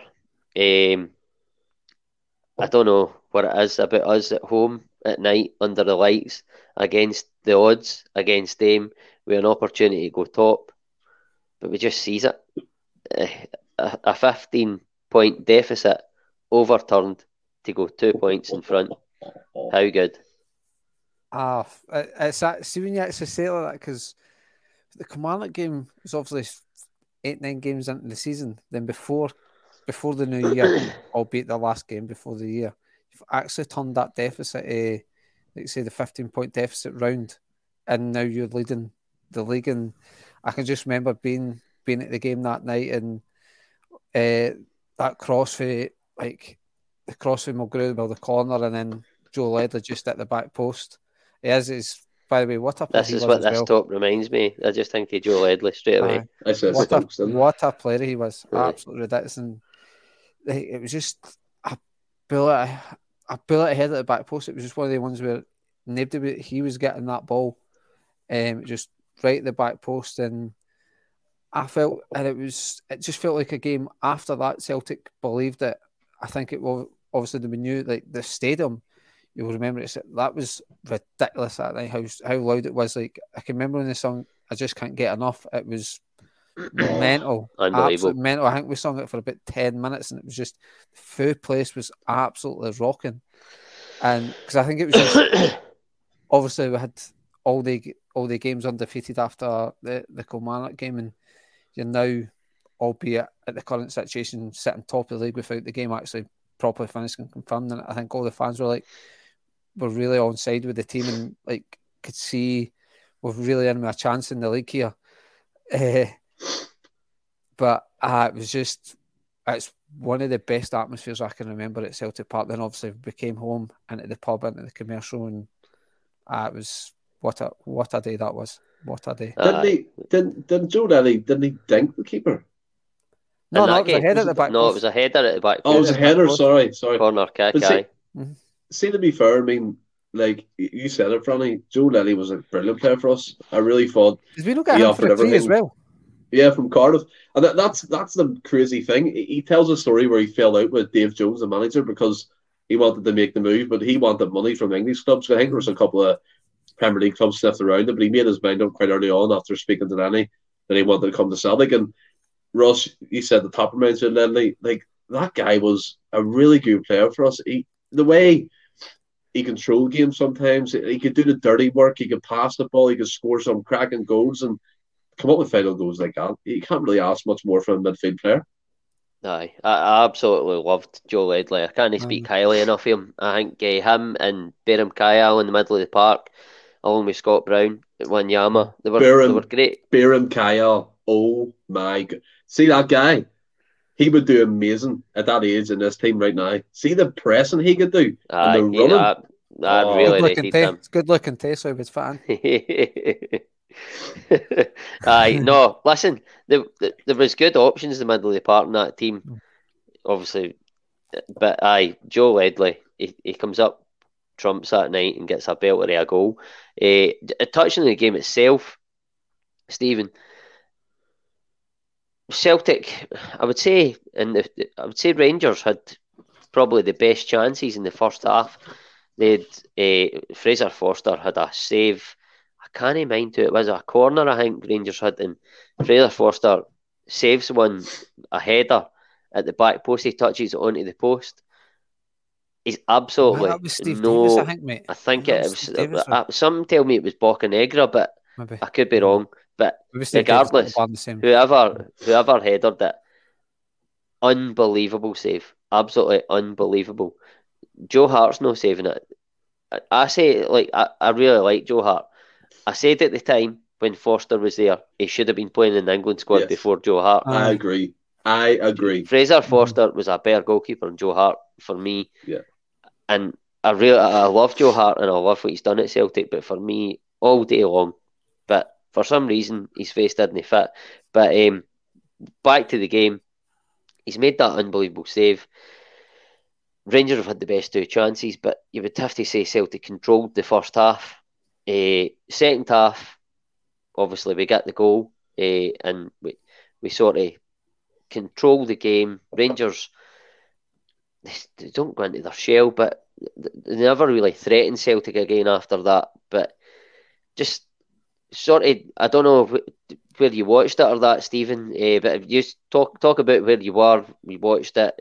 Obviously, we've turned that, overturned that fifteen point deficit. Just your emotion, where you were, any memories you've got of that that night. I mean, to be fair, you know every game I watch in McGranda. Uh, it's religious. Aye, I mean, every every game I watch it. It's back then, like you're used to title races, and it's going to sound a bit cheeky of me to say we're not used to it so much now because we're we kind of win it every other year. But you, you know what I'm saying. But back then, you're you're engrossed in that title race, that like are they dropping points, or are we going ahead, or that type of thing. And the lengths of the game against Rangers, Ledley, there, and Fraser Forster, by the way, bit of an enigma coming back again for the second loan spell and then a third one, and he didn't stay when he had the chance. I don't get that, but he's second choice in that Spurs. If that's what he wants to be, that's what he wants to be. But I totally agree. I think, like for me, in terms of goalkeeping, shot stopping, a presence, uh, he, he tops hard all day. I think for me, didn't they call him the wall for nothing? Exactly. I mean, Lionel Messi kind of give them give them that, and so did the Spanish press. And you're not getting them kind of I can't like you know what I mean? Not getting that kind of a, a praise from them types of people for no reason. But I think you, you look back at his importance to the team, the saves he made at, at certain points, back in Bocanegra header, and Rangers. You feel the you, ha- you have to remember they had the know-how back then. They had mm-hmm. McCulloch, they had Naismith, they had Stephen Bastards. Davis, they had Lee Wallace, they had Bocanegra, they had Alan McGregor, and that's people who knew how to get things over the line. Not so much of us because we were chasing the league title, and it, it was virtually a brand new team that Neil Lennon put, Neil Lennon put together and they, they come away after that Kilmarnock game and go on that run of victories, run of games unbeaten. We we take them to Celtic Park, we turn them over. And yeah, you're right. At the start of the game, they probably had the better chances. But when you like, we've seen it. When you believe in what you're doing, when you believe in your teammates beside you, anything's possible in, in regards to what Celtic can do. And overturning that in 15 point turnaround, that's incredible. Any manager who does that, that's that, that's mm-hmm. an unbelievable achievement. If Postecoglou had done it, for example, we would be praising him to the end of the earth. And Neil Lennon should be the exact same thing. We done that. We didn't look back. I, I like the fact that you pointed out Beram Kayal as well. His importance to the team was really underestimated, in my opinion. Joe Ledley, another cracking player. Scott Brown, just the captain, being fresh. You James Forrest on the right, Mulgrew at left back. People like it was just a, a team that knew how to like just a workhorse team, gelled together and done the job for Lenny. And again, as you you guys were at the game, you know you know more than me about the atmosphere. But watching it on TV, I can tell you one thing: me and my grandmother were fairly hugging each other and giving it ninety, like so. it was incredible, incredible. Aye, aye. I mean, just talking about the atmosphere, where me and Franny sat, it was about ten feet for the Rangers fans. So, any, I mean, don't get me wrong. Anytime you beat them, it was absolutely brilliant. You could go and they, they, you could hear every word. It was like sitting right next to them but when you were losing, that wasn't no, so good either. So it was a great seat when you were winning, but it, it was also difficult uh, when you weren't winning. But um, can I ask you a question? Aye. Go for it, kid. Do you think they should bring back the, the normal allocations for these Glasgow Derby games? Yes. Yes. Aye, so do I. Aye, yeah, it, it just adds it adds Aye. to it. Adds and a lot of people say, "Oh, you didn't want um, in your stadium and that," and they just bring bile. But the the atmosphere and see that. I always remember, uh, I can't even mind what year it was, but I was at a a game and uh, oh, what was it? In fact, I'm probably not going to sing the song because I don't know if I, I should, but sing it, was like the Rain. No, the Rangers fans sung a song about Lubo Moravcik, and then the Celtic fans sung a song straight back about one of their players, and it, it it was back and forth, and it was just like it was like two guys having banter with each other, but it was mm. thousands going at it like that, and it, it was brilliant. It was the, the, the atmosphere in games, and don't be wrong, it's probably better. It is better when you're winning, of course it is, but it is missing for the well, I can't I can't say it's missing because I've not been to one where there has been that what is it seven hundred allocation. Mm. Yeah. But for but for me, it's better when we've got a full stand at Ibrox, and it's better when mm. they've got that section. Whether it comes back, I don't know. But for me, in my opinion, it's better. What, what about mm. you, Fry? No, I totally agree. I think, like you say, adds to the spectacle, adds to the atmosphere. Um, I love that hatred for during the game and that I love it. I just think it, so it adds it, it, totally adds to the whole whole occasion, the whole the whole game, especially when if you do get the I suppose anyone is brilliant, but something a bit like the one that that, that Joe Ledley goal and things like that, you just or the Vennegoor Hesselink goal, ones where you maybe just oh, snatch a victory in that when they're all there, it's something just special about the days. It just everything feels a bit louder, and I like our seat was like you say, it was it was a it was an absolute man mate seat. Brilliant when brilliant when you're winning, but horrendous when you're when you're getting beat against them. But again, it's what added to it. it was it was it added to the excitement as well because you were like, if we didn't win the day, we're got to be getting it stinking for it or during this game and that. So I I I would I would bring it back, but like you say, see like, with the good, like you, Ross, I'm, I've not been there when it's only been the seven or eight. Aye. So. See with the control the TV companies, and I'm surprised they haven't requested it because I'm sure if they said something like we want this back again or a pull in the deal that that'll be back on the table. I, I, think it would be back on the table, but I don't think they've got the pull for that because let's be honest, Sky are only really wanting their games as long as they. But that's what I'm saying. Happy. If if they turn around and be like, look, we want it back with the, the full allocation, or we're pulling the deal or giving you less money. Mm. I think maybe ah, could be an avenue. That ever come to that, but we should just, just let like, do it regardless. You look at ah, just you look at the the three 0 game uh, uh, last year, like the fair where it was all Celtic fans, how that yeah. looked on the telly and stuff, and like I think Sky will look at it and go, "That was brilliant." So essentially, we don't. Sky's maybe looking at it going, "You didn't need away fans in to make it look good." Yeah. Aye, I, I, I, I would agree with that. For for the, the the viewer on the telly, I don't think mm-hmm. you need the, the fans, but for the, the spectacle and the atmosphere being at the actual game, mm-hmm. in terms of a fan, I think it, it's a better spectacle, a better atmosphere if the full allocation's there. But listen, we could spend a wee while talking on that, or certainly Anthony and John could. but uh, they could spend a whole podcast on that. Like I could spend a whole podcast talking about that Jan Vennegoor of Hesselink last minute goal for it. Oh, could talk about God. that one night, man. It's unbelievable. But uh, oh. we're digressing. That isn't for this season. We'll move on because we don't want it to be a four-hour episode. I'm renowned for that, apparently. but um, aye, so that game was 28th of December. We've overturned the, the deficit and we're going to the January window. Um, just touching on the guys we brought in, we only brought in three guys.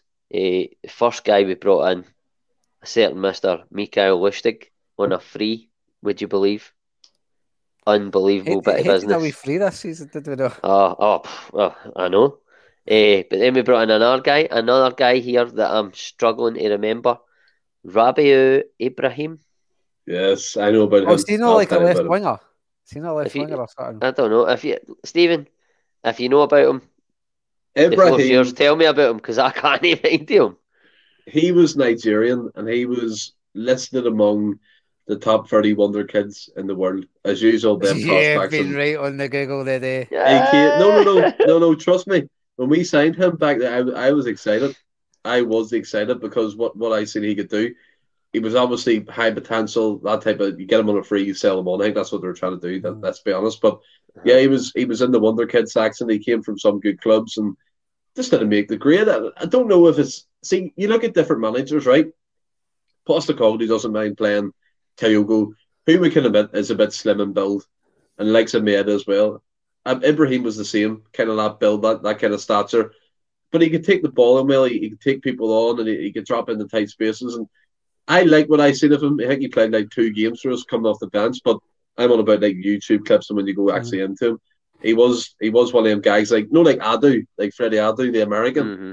He's named in Lee's list and you expect the, the big things and it just didn't happen. But yeah, I, I was excited, Franny. I didn't go on Google because I already know about him. it's uh, I suppose in a sense he's like that. What's his name? The Australian boy that we brought in who was a winger under Rodgers, I'm sure it was. Oh, Arzani. Arzani, Arzani yes. Yeah, I, a bit like him. He maybe know that like he wasn't like thing me to be the top top player, but he, he was well thought of in Australia. Yeah. Came in, just didn't work out for him. But the third guy that we brought in, a loan deal, was Pavel Pavel Brozek, the striker, Polish striker, eh? Mind him? Aye. What a player he was, eh? Oh my god. so hey, could, John Park.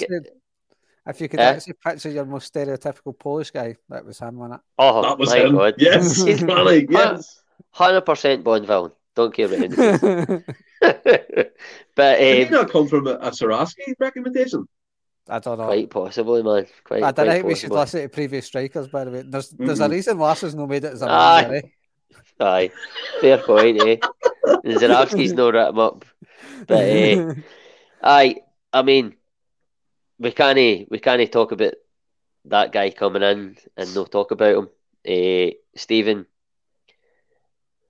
Michael, uh, Mikael Lustig, we brought him in on a free.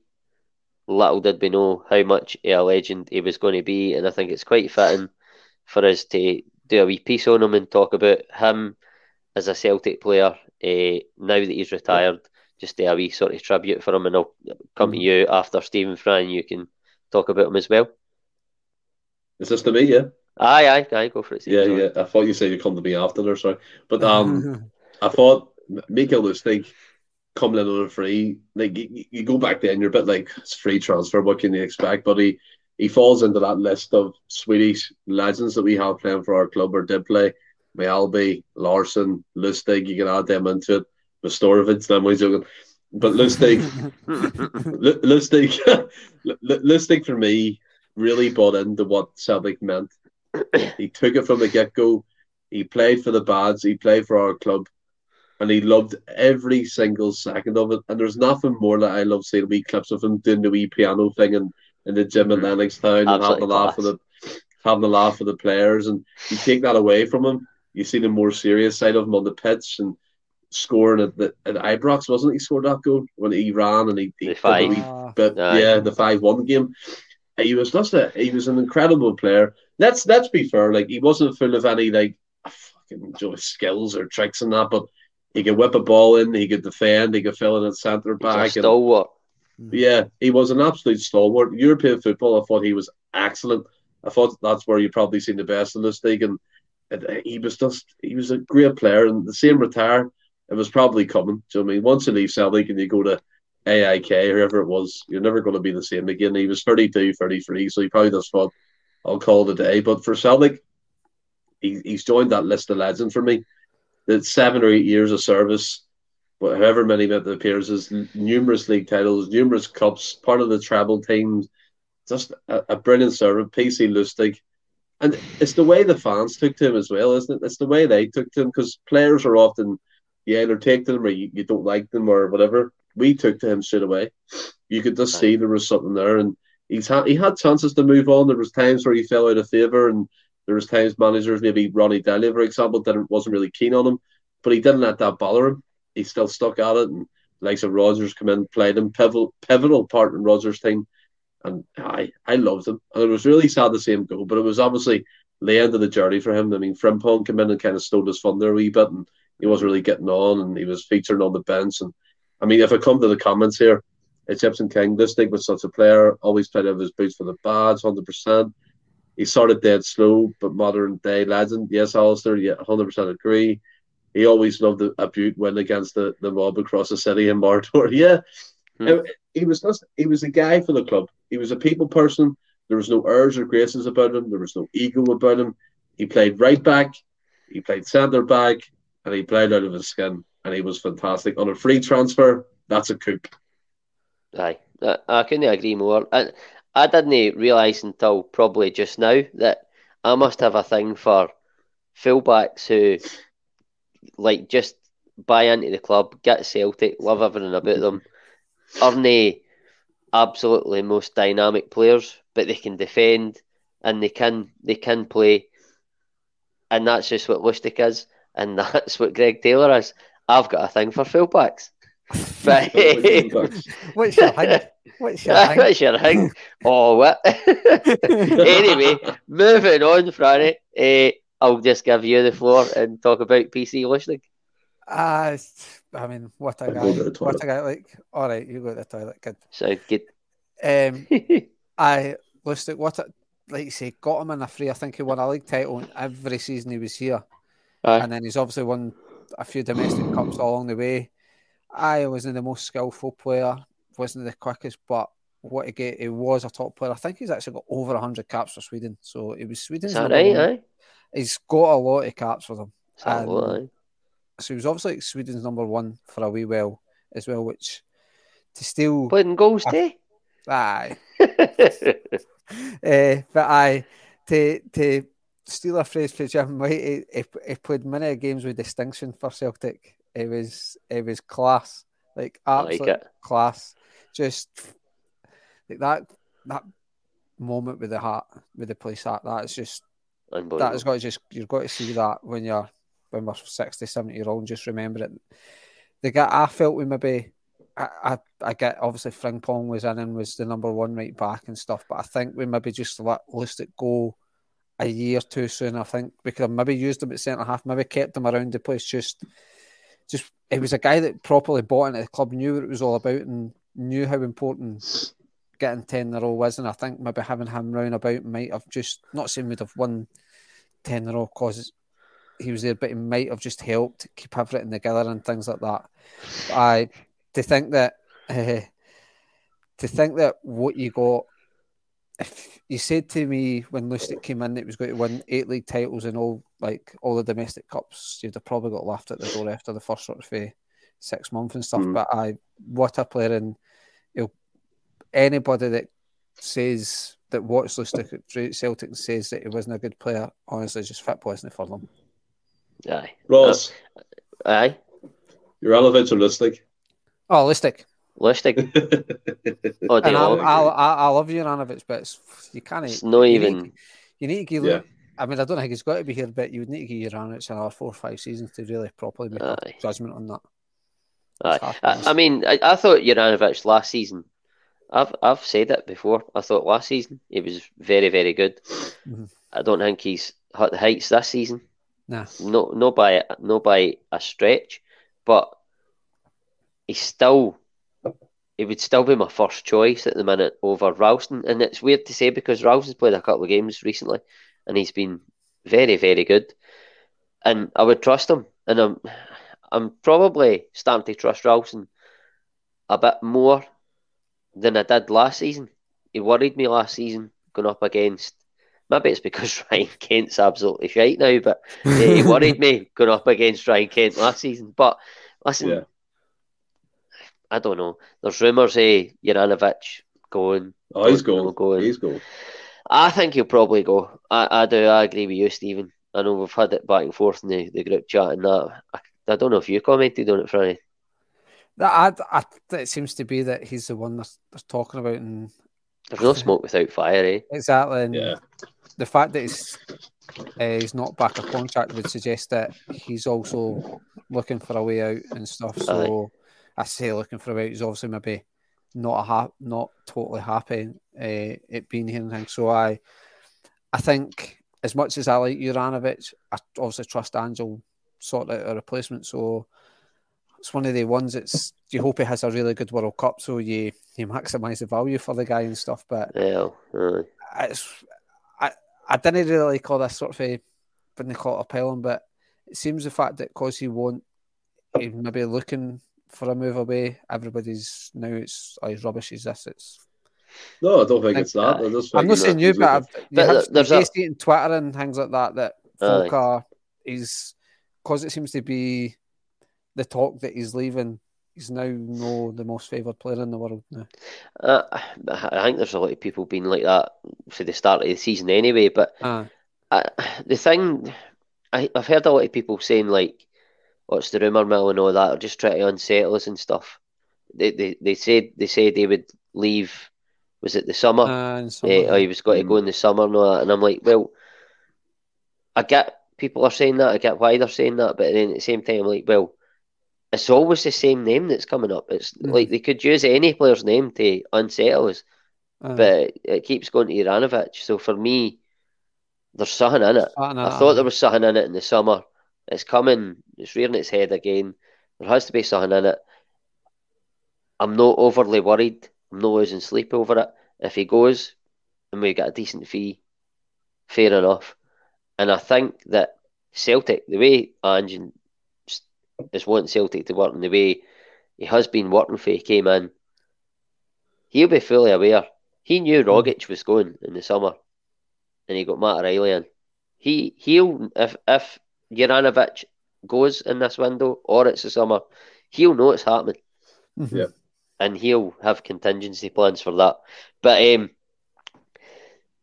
we've we've digressed again. we're in in case MD's just joined us. We're doing a rewind for season 2011, uh, 2012, and we're now up to the January window, and we'll move on to the outs.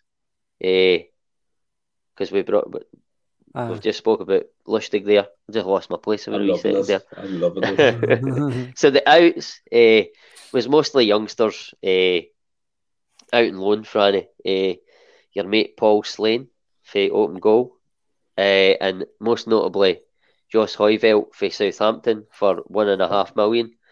Uh, he'd been loaned out in the previous window, but then Southampton, for un- some unknown reason, apart from maybe Stephen will know, they decided to shell out one and a half million for him.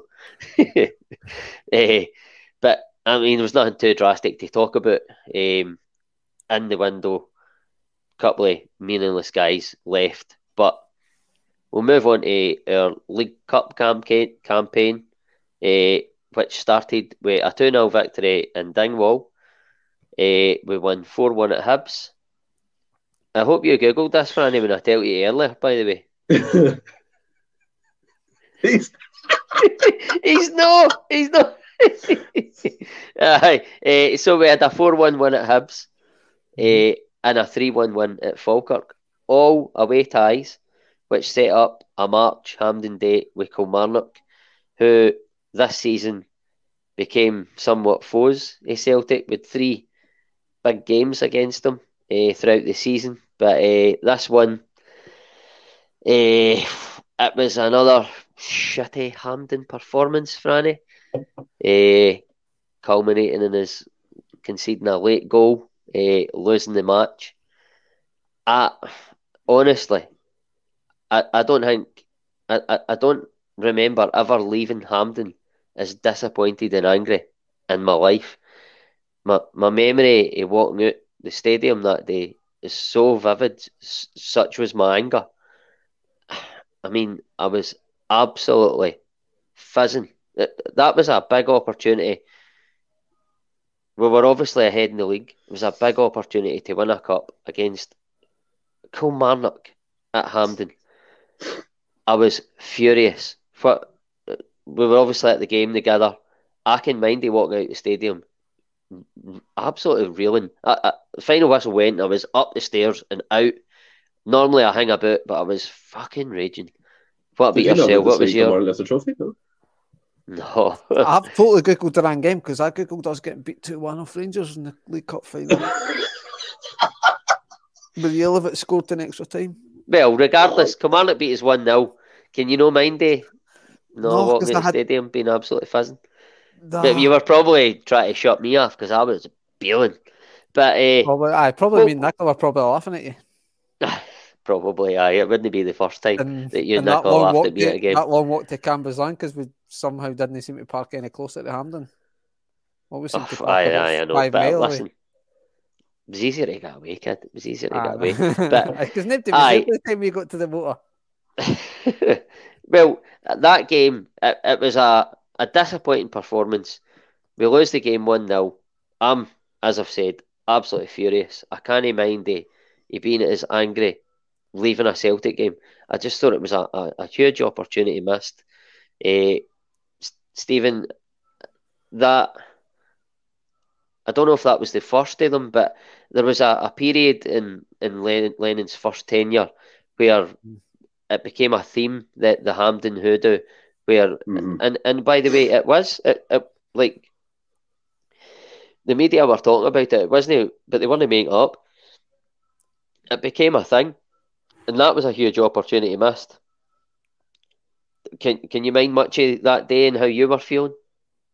Well, I mean, like the, the hoodoo thing. If you go back to that eight game spell he had in charge when we lost to Ross County in, in the cup competitions, then Kilmarnock seemed to be a four in our side for this campaign, even though the result at Rugby Park kick started the, the actual right. season for us. But yeah, it's a, like for me, like it's going to sound again probably selfish here, but we should have, should have won more trebles in this run. We should have been probably hitting the treble every other year in terms of what what we were doing on, on the park. But the Kilmarnock game, uh, Van Van Tanhout, Van Van Tahout, uh, Van Van Van Houtveld or something. Jelavic, so. Aye, he scored That was the that was the year before you had Nugget. it reminded me a lot of the the Perrier Doumbé final when we won one 0 against the Firm. It was just, it was just, day, uh, it was just crap. It was boring. We didn't get the win. I was raging. You're raging. Franny can't remember. Cracking. Unbelievable. but it's, it's like, I can remember being raging at the game that I, I watched earlier in the day. it's like one of them uh. things, though, Ross. You look at, I mean, Deila, Deila got a league and a double, didn't he? Who? Lenny, Ronny Deila got a league and a double. Deila got, oh, robbed, Deila got robbed at a treble table. Exactly. All these troubles they've eluded us. They've eluded us at some point in the seasons, and this is again one of them seasons where I thought we could have took the could have took all Aye. three of them, but we, we didn't in the end. But yeah, disastrous result. Disastrous. Aye. Listen, we, we all know that a treble's not an easy thing to do. Mm. It, it is. It's hard to do. But when you get to a final mm. with the team that we had, and you've got an opportunity to win that cup against Kilmarnock, and you put in the display that we did, I was, well, I've said it. I was, to say the least, disappointed. I was fucking fizzing. It wasn't mm-hmm. good enough in the day, and my, I, I was so so angry, and I was probably just as angry at a game we're going to talk about later in the podcast. I say later in the podcast, we're in a half in, but it's a it's a nostalgia. Matter. It's a nostalgia word. but um, uh, so in that season, it came to a point when it came to Valentine's Day, and we can't do this season without touching on it. It was our other half uh, went into administration and were deducted ten points for paying taxes. Eh, for not sorry for not paying taxes. Oh, you nearly give them, you nearly give them credit. I know for not paying taxes to their beloved Queen. This left them 14 points behind Celtic. But Stephen, no excuses for me. We we were going to win the league, and we were already four points ahead of them before the 10 point deduction. I felt like the impetus was with us. I feel like we were going to win the league. Anybody, they can make excuses, but I, I feel like we would have won that league anyway. Would, would you agree with that? Fuck me, Ross. Long. Fucking hell. The, the whole, for 12 years, plus them dicks have been making excuses trying to say they're the same club. they are not the same club. Not, oh, I know. as Frank Kennedy said, we're not half of anything. Yes, Frank. I That's why I, I done the. But this whole, I mean, it was catching up on them and catching up on them, and I finally got them. And it, it, see this whole campaign to say they're they've transferred their history into a new name. You can't fucking do that. You cannot do that. They're not the same club. They're they're old co, they're new co, they're Sevco, they're the Rangers 2012, they're whatever they want to be, but they're not the original Rangers football club. They died at Valentine's Day 2012, and it was absolutely fantastic. I remember the news cover free. I was actually sitting. This is no joking. Ran, who would who would know and done a rewind with us. He sent no, me a uh, text and he was like, he was like, "Have you seen the news?" I, I was oblivious to it at this time. I was like, "No." He's like, "Rangers are down." I was like, "What are you talking about?" No, like he think he's having a joke. and I go on and like, right, entered administration. The the liquidators are moving in. I was like, "What the fuck?" It was mental. And see, to be fair, like I'm going to be maybe people say different in the comments here, but for me, they should have stayed dead. They should have stayed away. And I know that the whole uh, the whole point, the whole issue with um the likes of yeah, we need the competition and blah blah blah. But look what happened, Gretna. Gretna fell in the exact same situation and ended up wiped out as the, the face of Scottish football. I think they're called the Gretna 08 when they got reformed. And the fact that Rangers got a buy ball, and I know we were part of that with that five way agreement stuff, and it doesn't it doesn't sit well with me. It, it really doesn't. The, the Ibrox should have been you sold you for a giant, it should have been it should it should have been uh it should have been sold for a giant Tesco, and then they could have split the money among the SPFL clubs as their parting gift towards the league. But uh, yeah, that, that, that obviously the season's going to be the, the whole thing's going to be memorable because of that, and, and yeah, Aye. we won the league, but that that kind of overshadows everything because big club, they, they died and they've come back to life, they got resuscitated and all this place. No, they didn't. Do you know what I mean? It's they're gone. This is why I hate the whole people. I know I sometimes slip up and say oh, Old Firm Derby, but people sometimes say it and mean it. I don't believe it no more. It's a Glasgow Derby. It's not the same as as it was. I don't like the pussyfooting around by the media pretending that it's it is Rangers from the old, and you see the headlines from the different newspapers back then. You see the headlines from reporters saying the club has died or their assets have been sold off and, and stuff like that. They sold the club for a pound. It's incredible how they can even be held up at that club. They, they should be this a, a new club totally altogether. But I totally agree with what, what you're saying in terms of the four point gap. It doesn't sound much in in, in, in an instance, but the, the way the way you said it there, the momentum was with us in that league campaign. We were steamrolling. Yeah, we had hiccups and we had different like in different results at some periods of, of the season, but I think to be fair, we were we were steamrolling teams at some points. We beat Hibs five 0 Dundee United six one, and five one. Sorry, so we were we were going well. I still think we would have won the league, but I'm sorry, Ross. I keep coming back to it here. It's just a bug. It's a bug in my bonnet that I just don't like. I hate the narrative that saying that they're the same and Kris Boyd said they're the same, and it just it pisses me off. They're not the same club. It's it's like I know the try. I, I know they try and compare it to what happened to us in Fergus, but Fergus saved us, literally saved us before we entered the stages of liquidation. They got liquidated. Their assets mm-hmm. got sold off. Aye. And by some miracle, by some miracle, they get the claim that they're the same club. It's madness. Uh, well, it's I mean, they, they, they went into administration on Valentine's Day. Valentine's Day, and they, and then they went into liquidation later on. Uh, it was like October, so they did die. I, I get mm-hmm. from a commercial point of view, right? How people will say, "Oh, it's still the same club and all that," but it's no. They, they can they can push that to get more money or whatever. But did, and thing with it is did you see the papers? Did, did you see the papers they signed? Literally say, saying they're a new they're a new entity. Aye, aye, but they've just went back in that now. Like nobody's seen the papers or can go back in the archives and see the headlines. Yeah. That they they died, right? They did. Franny, they, they, they were like I've said, they were then liquidated and they were thrown out the league. And a new company, club, whatever you want, whatever you want to say, excuse me, was formed. It's same shite, different flies to the layman. But it is. But I mean, for that, the banter years ensue. It's no bad, wasn't it?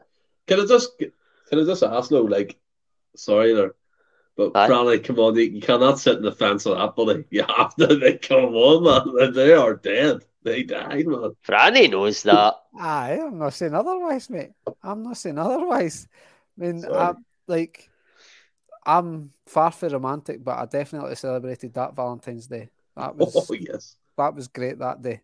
That was Aye. that was nice, and I, I think if there was like sort of a murmurs that uh, this was going to happen and stuff, and uh, because obviously when we bought the club and stuff, that's when all the media start digging up this stuff. Going, he's, he's actually not got money, he's not got this, and then so obviously, but you don't know how much it to believe in. And suddenly it's like, I they're in administration. It was like, ah, oh, absolutely brilliant. And then, like say later on that year, they they get liquidated and stuff. But obviously, we're talking about the ten point deduction is obviously the automatic uh, punishment. uh, the automatic punishment for obviously going into administration and stuff, which then effectively hands hands us a title. But what I liked about Celtic, obviously, we'll get it. We did keep up performances and stuff, and yeah, uh, so it was not like the, the came off the gas. We kept them going because I think I think Lennon probably said to him and some guys within the team, like uh, Stokes and stuff, that will obviously know know what the club's about, so to speak, and just say say like we need to make this do this by our own accord. Let's just pretend that ten points no there let's win this on it. Let's win this by ourselves. But I like like you say, once the banter years from 2012 on, the banter years. Like I was actually listening to the Boise Bus at Thursday Night Forum uh, yesterday, and It turns out one of their first purchases when they were in the third division was a 300 grand bus. and it, it went on fire. I can actually remember when they said it, it went on fire after one game. And what? Sorry, what was that, really? They bought a team bus, which fair enough. Like any big club, I reckon should take a team bus, and it went on fire after the first game or something. But it cost them about three hundred and fifty grand. You know, like, still all the fuck, there's still all the face paint there, Franny. There's more important things. You get three Wanyamas for whoa, that. Whoa, whoa, whoa, whoa! The, you either you're either no, you're either the same club or no, Stephen. You can't be paying the face paint or then. Ah, no, no, you can't be, you can't be due some. You can't be due some the money if you're not the same folk. But let's be fair, they got they got that off of over ninety million pounds of debt. And see, see as well, Ross, if, if he asked you a question, and ask both of you to be fair, I, I find this interesting. If you reverse that, right, and it, it was us that fell into financial despair in 2012 Valentine's Day, do you think we would have been treated the same? Because I really don't. I think we'd have been plopped out to the lowland league like Gretna. There wouldn't have been no five way agreement or people saying, I bring them, let them start at the bottom, work their way up. And I know. I'm not sure. I know I'm looking at that from a point of view of biasm and the, the green tinted glasses, but from what you see from the 40s in, in Scotland, nah, I couldn't see it. I don't know. I am not sure. It's tough to say, but what I will say is, I didn't feel any sympathy for them whatsoever. I didn't feel hmm. any like I didn't feel any guilt and gloating at them because when we were going through our like financial despair, but we didn't die. We didn't get liquidated. We got saved by a fan first and foremost. Fergus McCann, he saved us, but not one of them cared. Not one of them. They gloated. They they won league mm-hmm. title after league title. They laughed in their faces.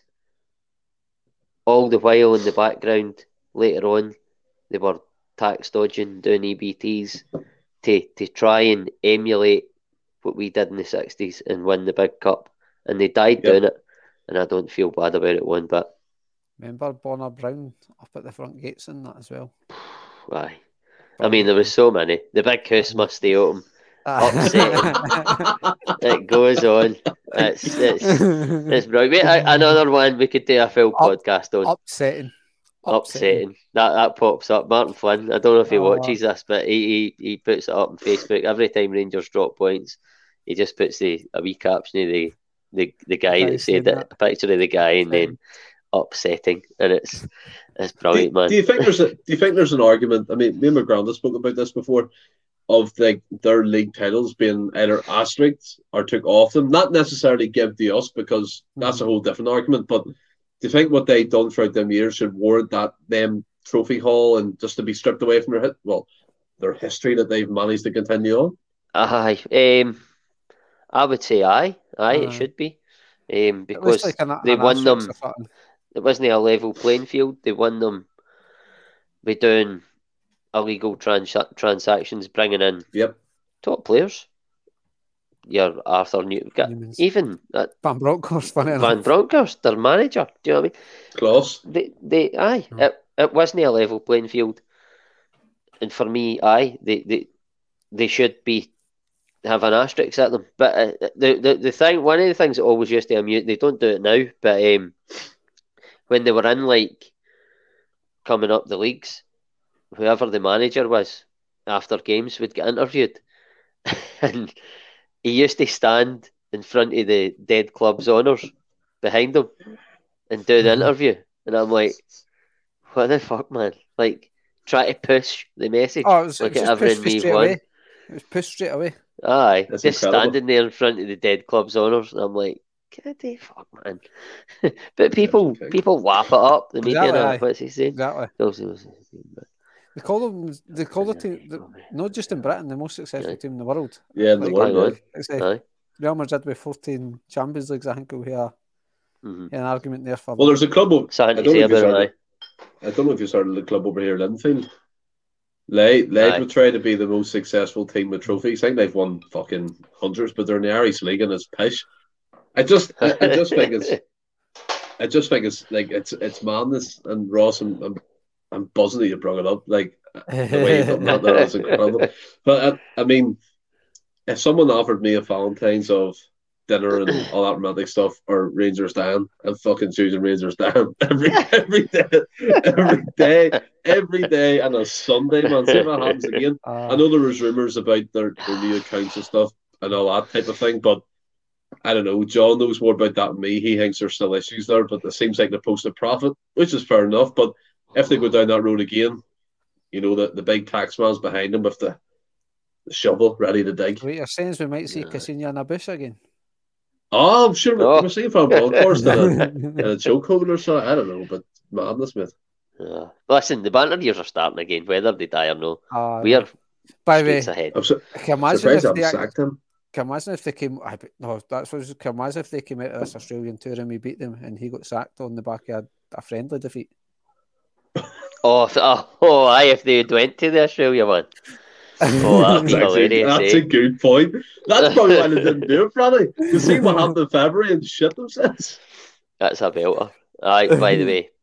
But see after this um, break, if we go back, if we go back and we beat them at Ibrox, if I think we've got two or three games before that. Mm-hmm. But if we go, if, if both us, both teams win other games, and we go to Ibrox and win, and we win quite comfortably, and then they have they, they have to sack him then, right? But at that point, we're thirteen points clear, and you're like, eh, no, th- what we nine now? We're twelve points nine, clear. Yeah. Sorry, eh, and then they've they've they've no used this window where they could have had a, um, a, a bedding in period, a five week sort of window to get somebody in. They've no used it. There, there's a major difference here. There's a major d- difference here, Ross. Right? There's a picture someone put on Twitter of Celtic going to this yeah. camp on Australia. Well, whether or not you agree with it or not, right? But you have a picture of us training and a picture of Morelos sitting on a, a sun lounger. Aye. Do you know what I mean? There's levels, levels to the game. Levels. Levels good. Aye. That's it. Just, it's just how it looks, because eh? like I think I think the Celtic players are having like a wee week or week and a half's holiday after this yeah. Australian Aye. How it's just how it looks. We're nine. Well, we're I nine points ahead, and they're away son. But see, to be fair, we've been there before with the Dubai trip, so we, we kind of know how that feels. But aye, but we weren't sunning ourselves. We went to go and, and do training, training and that. But yeah. anyway, we could talk about talk about that all night. But an hour and forty eight minutes in. We'll move on. Stop saying the Cup. time. I know, I know. It's fine, but I'm just I'm aware of it. But um, we'll move on to our Scottish Cup campaign again. We start we, we start off with a three 0 win in uh, Peterhead, then a two 0 victory at Inverness, four 0 at Tannadice, and it ended abruptly again at Hampden in the semi final. Uh, I think we get out of jail, or we think we get out of jail, Franny, uh, with an 87th minute equaliser. I don't know if you've maybe googled the the 2 1 victory in 1988 here, but I'll, I'll run with it anyway. um, so, aye, we think we've got out of jail with an 87 minute equaliser for Gary Hooper, only to concede a penalty in the last minute that Craig Beattie scored. We were at it. You must surely remember it. I do remember it. I do remember it. Aye. Obviously, was the League Cup. I was trying to jog my memory, and I've obviously just put the date in. Aye. obviously, the League Cup was in that year. Aye, no, but l- listen, That's fair. see That's that, fair. see that goal, that penalty. But uh, whatever you say, right? Uh, the Gary Hooper's goal was offside, right? Mm-hmm. The the penalty at Hearts got probably wasn't a penalty. So it, pro- it could well have, might well have ended up one 0 anyway. So I, have not got a major gripe about that.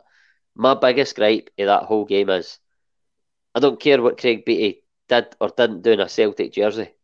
I will never, ever forgive him for that celebration.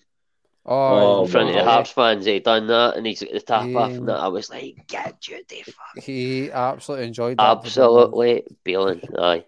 Uh, but I mean, never forgive him for that. What about yourself? I was totally. I mean, I think I was like a wee Wayne mate because I was like, I thought watched you and I was like, aye, that's actually annoyed me. That's it. I think I was more annoyed at the result and and stuff. And then I can just remember how annoyed you were about that celebration. I was like, aye, I actually hate. I think for that moment, I hated Craig as well. It, I think it really totally dawned on me that it was him and, and stuff. But I think it's like Craig Beattie's just another sort of uh, ex Celtic player that just seems to like obviously not after that game, like but since he left seems to. That bad mouth was in the press and like, like he's never really got any good say good to say about as in the press and stuff. Did you hear so, that? Aye. The sneeze. I mean, I thought I muted myself. Sorry for ah, that. I was, say, I was like, what you, what you actually, I thought you were going to hold, your whole life thinking you sneezed with any noise there, man. And you just got surprised. the silent sneezer. it's just been a big revelation that Stephen's been doing makes a noise.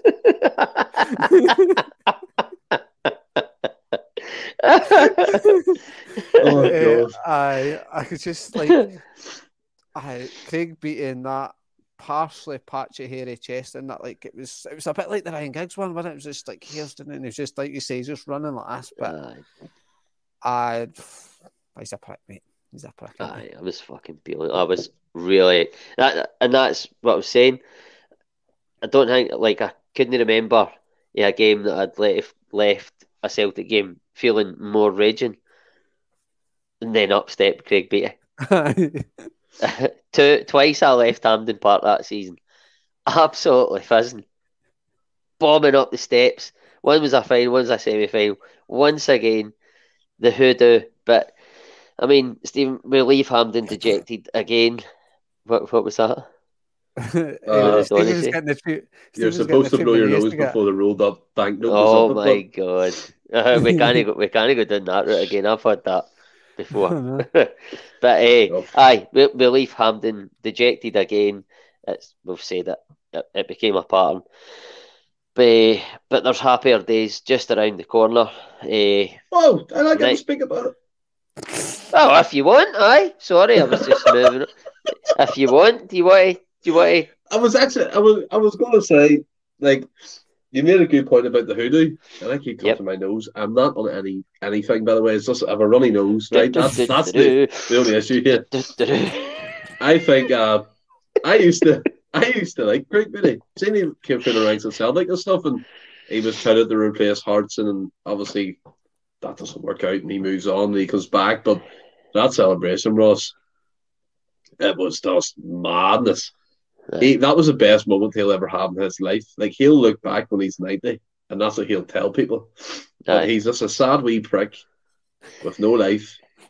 That's that's what he is. He's an absolute arsehole. I mean, and also, that is, by the way, that's deep, for man. A, for a professional footballer, oh, his wow. body wasn't that great. Let's be fair. It must be about twenty percent body fat in that thing. But he was just a wee, bah! and then Skácel again comes up and scores. But yeah, as, as you Aye. said, twice Hampden, twice the Jackson. I just wanted to get the wee piece Aye. in there. Sorry. No, sorry, I, I, I, didn't mean to miss you out there. I just thought you hadn't recovered for your sneeze. well, according to Danny Boy, I've got something rolled up in the corner here for Be the wife.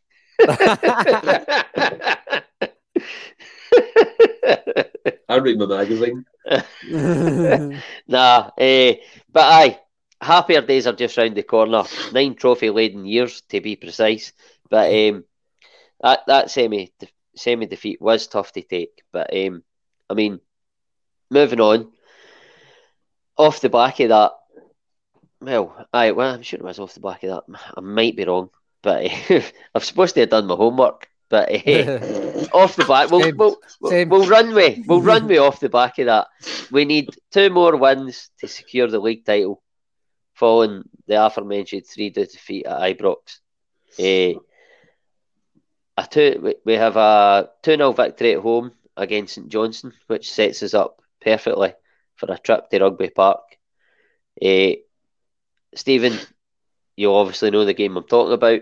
Uh, just talk me through your emotions, sort of pre-match on that the, the day when we go to Rugby Park and we can clinch the title. Just your emotions, uh, and your sort of your anticipation uh, our possible first league title in four years? Well, I tell you one thing, Ross. I woke up feeling like a champion, and I went to bed feeling like a champion. the Celtic Football Club were champions, and the fact they went to Rugby Park and won six 0 boom, hundred percent, unbelievable. And just to rattle through the goal scores again, Mulgrew loved playing against them. Loovens Who, by the way, Loovens I really liked as a second half. Don't know about you guys, but I thought he was quite good. Gary Hooper, absolute lads. I think 80 odd goals and 100 odd appearances. Joe Ledley, again, the Welsh guy for us, unbelievable lumberjack, as people keep calling him. Yeah. But yeah, going to this venue and kind of pardon me, wrapping, me. wrapping up the league title where we nearly give it away. There's no there's no better feeling. You're a tramp. I don't know what you're laughing at, but it's made me feel because I've done a big massive rift there and I didn't think oh, right. it was going to be loud. And I was like, wow, that was so loud, man. But, that's, uh, that's yeah. my that's my South Indian garlic chili chicken from was it a free pod.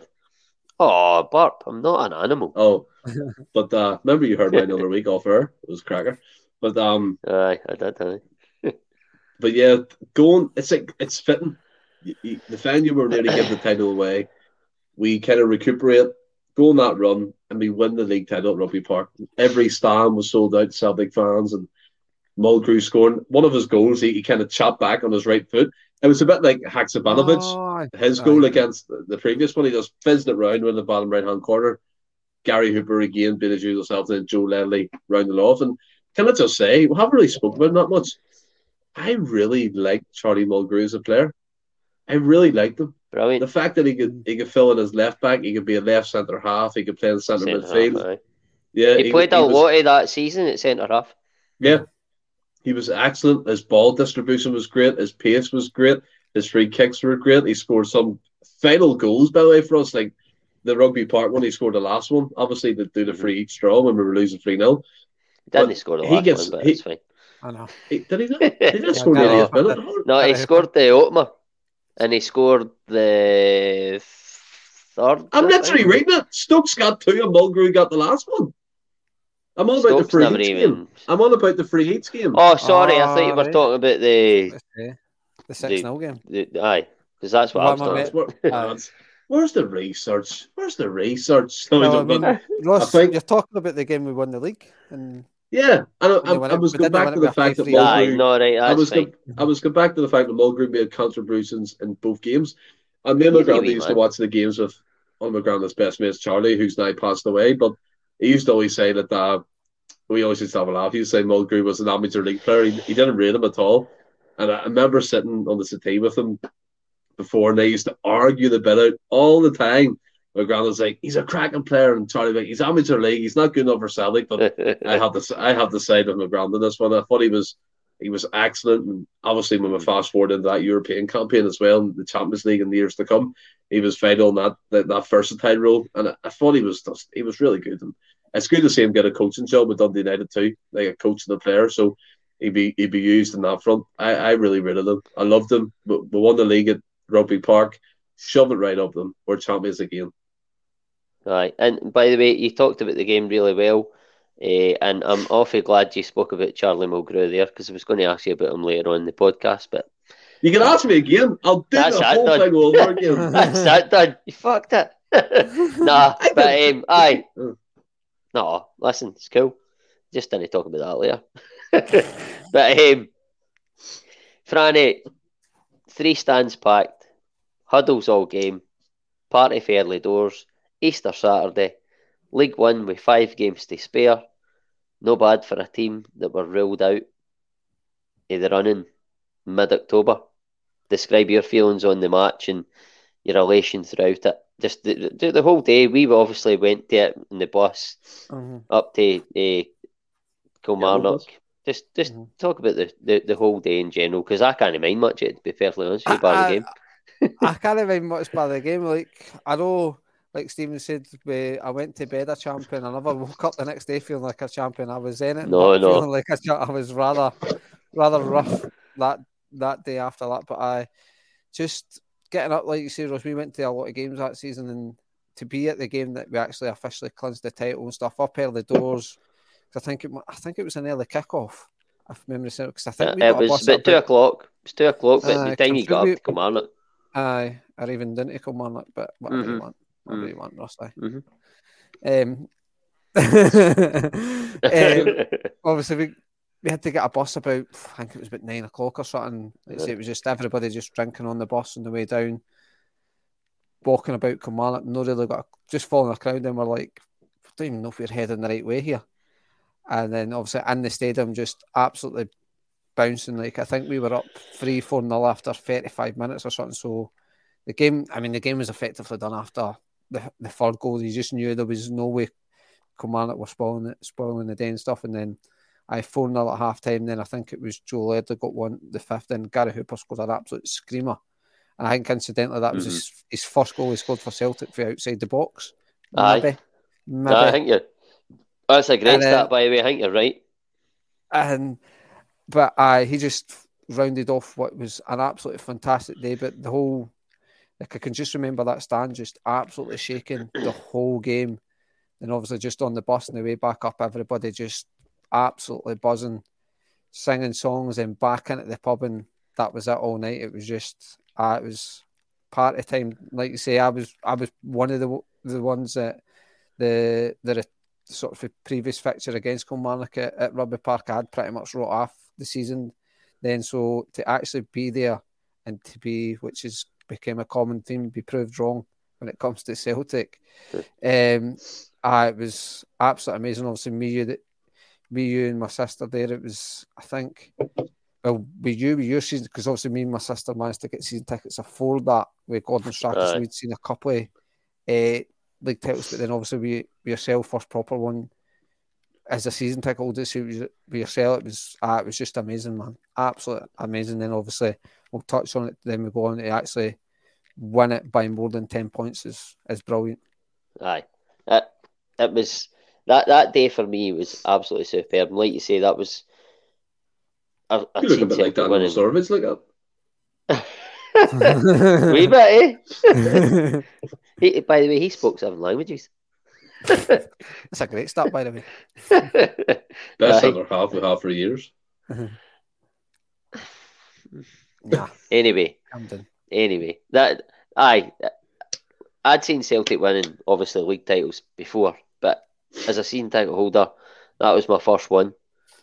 It was so special, and that day, the ground I mean, we're talking the three full stands packed to the rafters. Mm-hmm. We score early doors. It was bouncing anyway because you're going there feeling you're going to win the game. But when uh, Mulgrew opens the scoring, it's it's just a total carnival party atmosphere from start to finish, and it's it, it doesn't doesn't relent to the next day, and it's I don't care what anybody says. I like going out and partying, but going out and having a party, a Celtic title party, they're the best parties. They're the best parties of all. They are. But we've got sore heads after that. We've had a great day. The the title's wrapped up. It's our first one in four years, and we have a couple more games, and then we play Rangers at Parkhead, a full stadium, and it is a salt in the winds, a comfortable 3 0 victory at home. Uh, Rangers are in disarray. An early Mulgrew header sets us on our way, Stephen. Q gloat time. Uh, it's it's 1 0 to the champions. Where where were you uh, this time and talk to us through this goal? You're right. That's a cracker. No, I mean, like, is that a key? I mean, what is that? A it's his phone. It's, uh, oh, it's your phone. I thought it was a fucking key ring. No. I didn't. I only seen it right up at the screen. I didn't see you bringing it up. Mm-hmm. Uh, aye, think, but aye, go for it. I didn't know if you heard me. This isn't the infamous one where there's loads of red cards, is there? I don't think there is. No, no. Um, that that was the no. three two game at Ibrox. Well, there was but, three red cards at that game. No, yeah, there was I mean, one at Parkhead. There was a lot of red cards in a Scottish Cup uh, game, I think. That was the one McCoist and Lennon fell at in the mm. at the end. You're thinking, but no, this was three 0 Mulgrew he, he scores the header early on. Corner comes in and he goes in. Yeah, uh, he comes, he makes a run for deep outside the box and does like the diving header and it bounces. Uh, so I was going to get you to talk us through that, but I've just done it. But uh, just it's but it's, it, it kind of sums up the importance of Mulgrew. Like we kind of touched upon previously, Aye. he comes up with these final goals and big games. At that point, Rangers were done. They were playing youngsters and people like that, and things weren't going well, obviously, and everything was in disarray. They were dying. They were on life support, and no one was no one was coming to resuscitate them. But uh, yeah, the, the whole thing, the occasion, Mulgrew scoring, it's for me, it's an emotional side because again, I allude to it like it's a family thing for me. It's I sit with my granda every match, and for years and years we've talked Celtic Football Club, and that's what we love. And when we get wins like that, it's adulation, it's joy, it's it's a, it's amazing. There's no better feeling than beating your rivals. Do you know what I mean? And, and beating them into the ground when they're already dead, smashing them up when they're on death's door. it gets it doesn't get any better than that. And I didn't feel no sympathy. I didn't feel no anything for them. We were there. We killed them. We killed it off. We made them look like we boys, like they are always. And it was just incredible. Mulgrew, again, Kris Commons, by the way, get the second goal. Just mm-hmm. another incredible player for us. And it's just it's just relief. It's it's joy. And it's just enjoying it. I mean, Granda brought me into supporting Celtic and I'll, I'll forever be a Celtic fan because of him. And it's just it's just incredible. I, I love Celtic Football Club, and, and moments like that, it kind of goes back to the whole February game when Hatate scored twice against them. Gives you them feelings you can never replace. You can never ever replicate it, and it's just incredible. And watching them suffer, watching them go down into the ground, incredible. I love you. Get me I love you. Beer 52, so. Uh, okay, eh? It's either a beer 52 or just pent up. No, it's hate. me. It's me. I, see, see the fact that we went to that game, we we could have smashed them six or seven, let's be honest. But we took them to school. We destroyed oh, we, ham- we, we absolutely hammered them that day. That, yeah. When we won a uh, last season 3 0 at Parkhead, that the, the game that we're talking about now is the game I immediately thought of when we done that yeah. that night. It was it was one of the ones we just it was three 0 same result. Took them apart. We just with sheer power, pressure, pace, and skill. And I, I mean, touching on the second goal, Franny. Um, I mean, it's Gary Hooper and Kris Commons, two of my favourite players in that team. Hooper, obviously, he picks it up wide and he chop like he chops dead quick back in his cell and he plays it in quick to Commons. Uh, Bartley sells his cell and Commons is in and he just thinks the keeper. It's a tremendous goal. Uh, and actually, uh, that was Kris Commons' first goal ah, of the season. Uh, he, he, he thoroughly enjoyed it. And then we move on to the, the third goal. Uh, it's I don't you probably can mind it. Just mm-hmm. sort of talk for me. It it shades a Ange ball now the way we won it aye, back and aye. we scored mm-hmm. the goal. But just sort of talk us through it, Frank.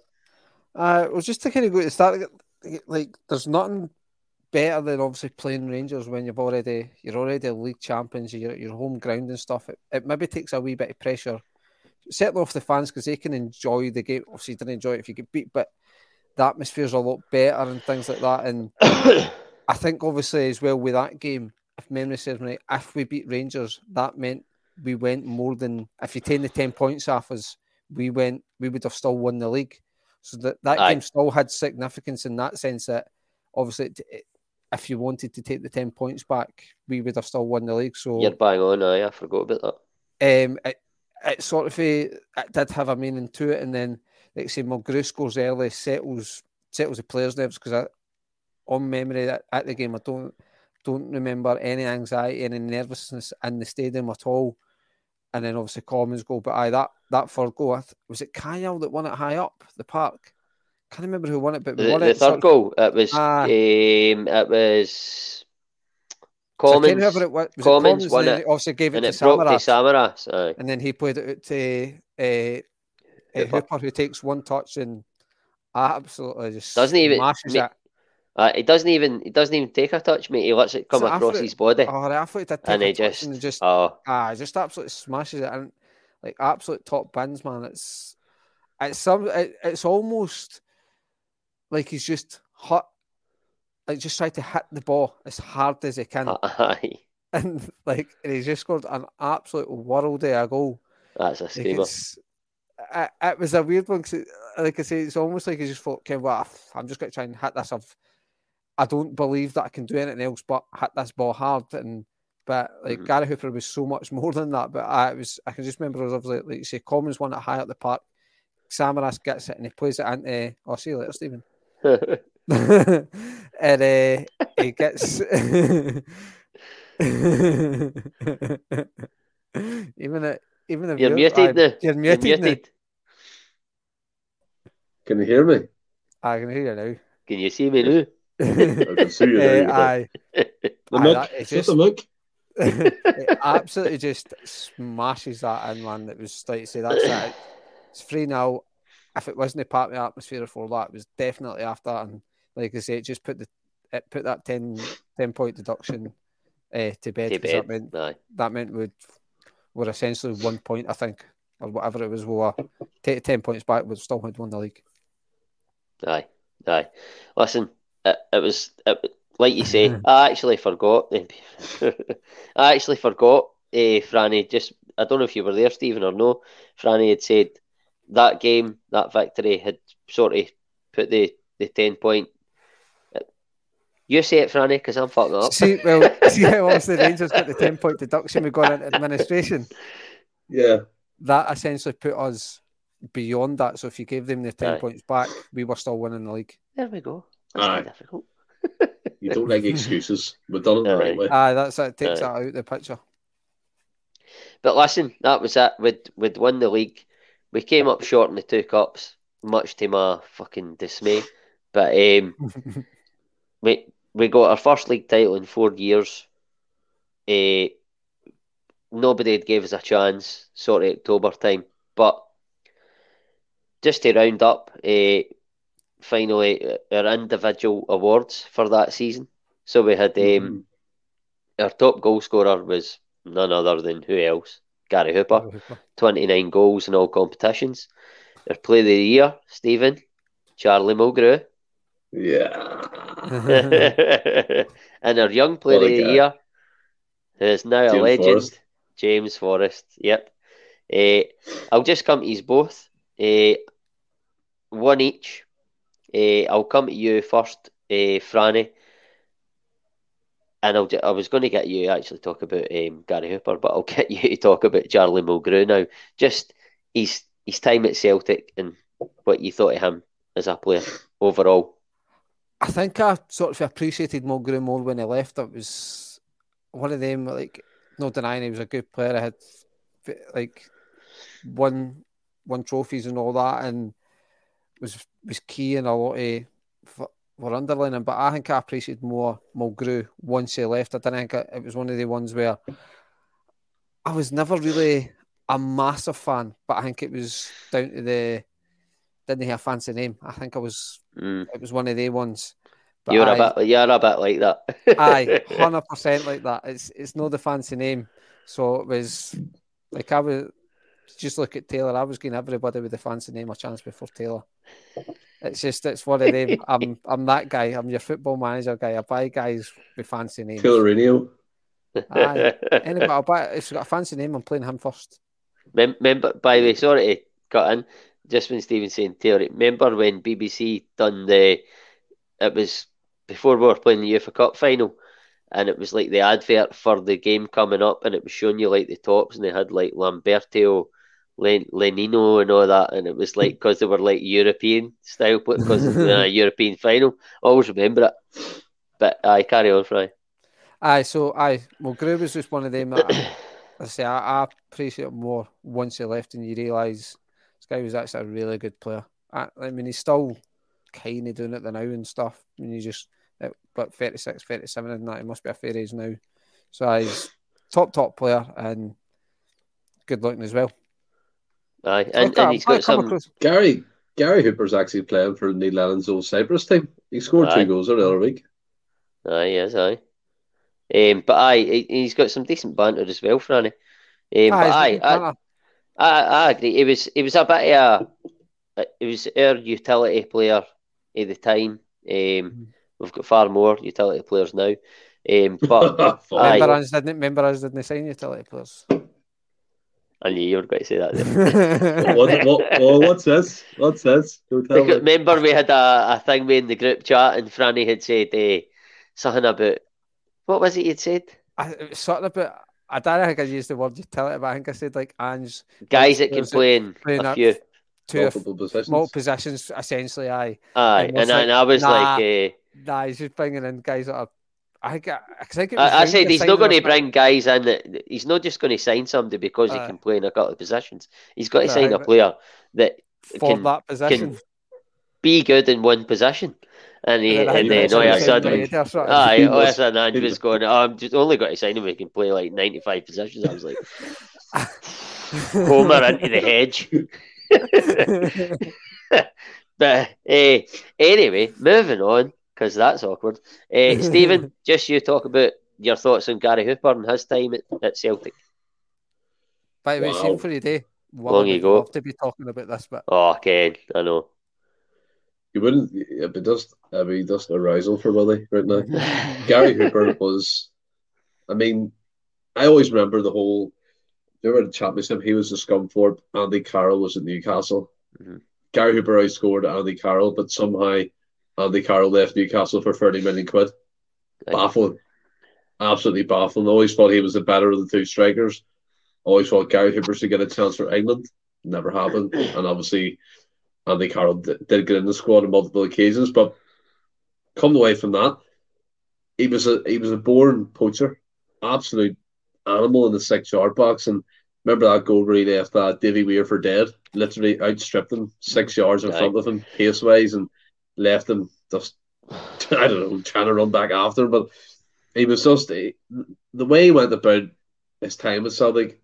And although people say left in a bad note, obviously wanting to move on to new things, and I kind of try and put that away from my mind because I know what happens there. You see money signs sometimes as a player, and you want to go for that, and it doesn't work out. And he's had a lot of issues now in his career in terms of going to Cyprus clubs to try and find game time and different places. And I'm sure if he, he could change back the clock, he wouldn't leave Celtic. That's the hypothetical instance of that. But he was a, a goal scorer, a poacher. He could head the ball, he could strike the ball with both feet.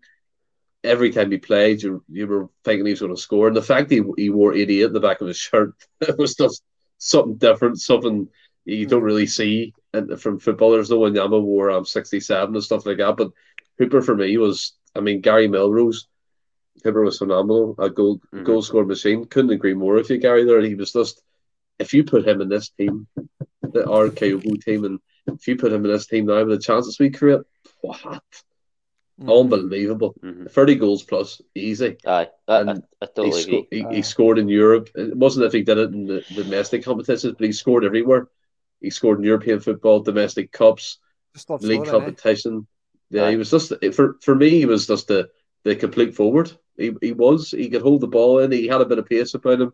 He could link up the play. Him and Stokes, I thought, were excellent together. Like as the Gary and Stokes, Brilliant I thought they all linked up really well together. Mm. But yeah, Hooper was he was phenomenal, and for goal scoring, incredible.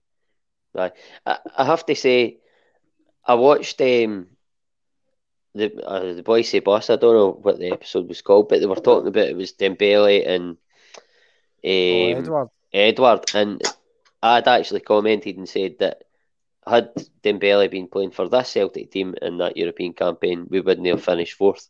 No. And I think you could probably say that about Gary Hooper as well. Mm-hmm. And I also think when we're having the conversation Boom. about who's Hooper failing the age old trap, aye. Ireland got, but you need to aye, hundred percent agree, Kaiser. You're bang on. Brilliant, Kaiser. Brilliant. Um, aye, but uh, I, when you're having the conversation who's the best centre forward we've had since Henrik Larsson? You would have to say Dembele for me, but if people's having the debate and there's different opinions, Hooper's in the conversation. Aye. And that's yeah. that's that's the biggest compliment you could give him. Uh, but aye, I mean that sort of rounds rounds it off. Uh, we've won I the league. saying that. Nah, hey, well, that. no. There's one one last wee bit. I just want to say everybody's aware of it, right? But um, he's aware of, everybody's aware of sorry uh, his achievements as a manager and a player. But um, Neil Lennon for me, Franny, oh, he knows full well. Neil Lennon as as a player was my hero at Celtic. I thought what he done on the pitch, what he went through, was unbelievable. But I just want to touch on. Everybody's aware of it, but I just want to highlight it again. Just, just the, the honours that he won as a manager for Celtic in his his two spells. Uh, he he won five league titles, four Scottish Cups, one League Cup. He got he got two Champions League group stages, and one one of the one of them he got us to the last sixteen, and he also got us out a Europa League group with two games to spare, and won thirteen points. And we all know it turned sour for various reasons, but his achievements, like I've said, they can't be forgotten. And I just want to say, I know he's not going to be watching, but thanks for everything, Neil. He's a hero of mine and a Celtic legend. I, I don't know if you want to add to that just to finish See, off. Can I say something here, right? Um, mm-hmm. Neil Lennon's a born Irishman, right? So one thing that gets underestimated while he was with Celtic during his first season as as a full manager, he got death threats again. Mm-hmm. The the the the lengths he went to to, to back our club can't be underestimated. He took his family through all this, even though he's getting bullets in the post, parcel bombs, everything. And in today's society in, in Ireland, we still face that same issue. There was a bomb attack last night on the police over here, so it's still rife. Everything's still going on. He came in to our club. He had to give up representing his national team of Northern Ireland because the UDA and various par- paramilitary organisations were threatening him and his family because he played for a certain club, which was Celtic. He stayed with us, and some people do value international football above club football, but he didn't. He stayed with a club he loved. And the fact that O'Neill took him under his wing, took him through them times, was incredible. He got back as a manager. He faced various obstacles from media, from death threats, from loss of form, from all that type of thing. And he's been under the pressure all the time, 100%. And yes, it turned sour for various reasons. And it looked like he didn't want to leave when he should have left. But look, we can park that. Look at his, his thing for Celtic. He defended us against things. He spoke out. he got banned for it. He got ridiculed for it. Do you know what I mean? So you have to take all these factors into account. People don't understand the level of paranoia or anxious thing that would go through his mind. Like he's waking up, lads, to bombs coming through his letterbox because he represents a team. He's waking up to death threats. He, he actually got told on the night he was meant to represent Northern Ireland's captain. Do not come on that pitch or we will shoot you. Right. That is mm-hmm. mad because he represented Celtic Football Club and he stuck with us. If that was me, I, I'd probably be like, I'm away. I can't deal with this pressure. I can't deal with that. My family come first, but he stuck. He stuck through. And by the way, his son's playing football. He he was actually representing and the Northern under under 18s, and I hope it's changed. Yeah. By the way, I really do hope it's changed, and he can have a good career for himself. But th- th- you have to understand one thing here, fellas. This this sectarianism thing is rife. This Irish anti-Aries thing is rife within football, rife within Scottish football he's had to deal with that throughout his whole career, whether as a footballer or a manager. And maybe it become too much for him in the end that he had to take himself away from it. But he was a fantastic servant for Celtic Football Club. No other man, I don't think, would have stuck through bombs coming through their letterbox to their, their kids, to their wife. No other man would have stuck that. He done it for us, for the club he loved. He won his five league titles. He won his four league cups, was it? Scottish Cups. One League aye, Cup. Aye, four Scottish, one League Cup. Incredible. And whether or not he started, he, he started his relationship previously, I don't really care about that now. I can look back because I was I angry then, and, and, mm-hmm. and, I, and I said things, and I look back on that, maybe shouldn't have said it. But the guy was a legend. He always be a legend for Celtic Football Club, and he's filled gaps, he's filled voids, he's took us to league titles, he's took us to beating Barcelona in their mm-hmm. prime, 2 1 on 18 percent possession don't underestimate what this guy done for us. Don't underestimate this the stress he felt as a family man waking up to these things. Don't underestimate the hatred he gets. Don't underestimate the biasm he faces every day of his life for representing one club. And it's absolutely abhorrent and disgusting that it still lives within our society that because you represent a club who's green, who's doesn't matter, green or blue, it should be the same, should be the same level playing field for everybody. It's disgusting that he's faced that adversity for his career. But Neil Lennon, for us guys, for us Celtic supporters, will always be a legend. of that, can't say no more. I love the fella. Absolutely superb, Stephen. That's your finest. That's your finest hour. Your finest hour in the podcast. Absolutely outstanding. Franny, you get anything to add to that? I don't suppose so. Neil, Neil Lennon's a wanker. yeah, I mean, like you say, I think we, we all know about. I mean, this the stuff that happened to him and the benefit of hindsight. We like that guy. Obviously, when Rodgers left, knew all the stuff he'd had previously with the, the abuse, the, the bullets through the post, the sectarian having to give up the his position in the national squad and stuff. But he never thought twice about taking that opportunity. Obviously, a temporary basis to start with, taking taking the job again for a second time. And I think every Celtic fan, you've got to be honest, you, you would you've got to trust that guy over more than anybody. If he's willing to risk all that again, just to take a temporary role for three, four months, I, I, I think I think I can trust the guy, and you've got to kind of give the guy a lot of credit for that because it, like it can be easy to take all that carry on on and stuff. Yeah, with the benefit of hindsight, probably should have stayed on after. It probably should have been temporary and a happy partner of the ways. But then obviously did stay on. He still won a, a treble after that, and then obviously we had the the carry on for the COVID season and stuff. But I think similar to Roger, the fullness of time. I think who anybody that still holds maybe any grudges or whatever to to Lennon is, I think the fullness of time will they'll look back on it and go, look, this guy actually he fought a corner at the end of the day. If he, he maybe didn't articulate himself the best at times, but his heart was in the right place. His head wasn't. What he was trying to do was was the right thing each time for Celtic. It just maybe maybe never came across right, and it's just I don't know if you can. Why would you still hold any grudges against him? Yes, I maybe he was a proud man. He probably did overstay his welcome in that season where he probably should have left earlier, but it wasn't the sole reason things went tits up that season. And it's just like people hold grudges to affect other folk, and it's kind of affects yourself. So it's eh, if you're still holding a grudge against Lennon, it's it's you're holding a grudge against the wrong person. Really, he's it was great for our club, and I the season happens, we can't take it back. I think the fullness of time will really like, like folk that are in that position that maybe hold a wee grudge against them will be like, I no, it was it was good for us. It was good for us. But you can't ignore that. No. Another thing, Neil Lennon loved representing Northern Ireland. Uh, Aye, it came to a head. It mm-hmm. came to a head when he joined from Leicester City, the Celtic Football Club, mm-hmm. and the people whoever it may be. Was he not actually captain? Yeah, he was captain. Threatened to shoot him on the pitch. Right? That is mad.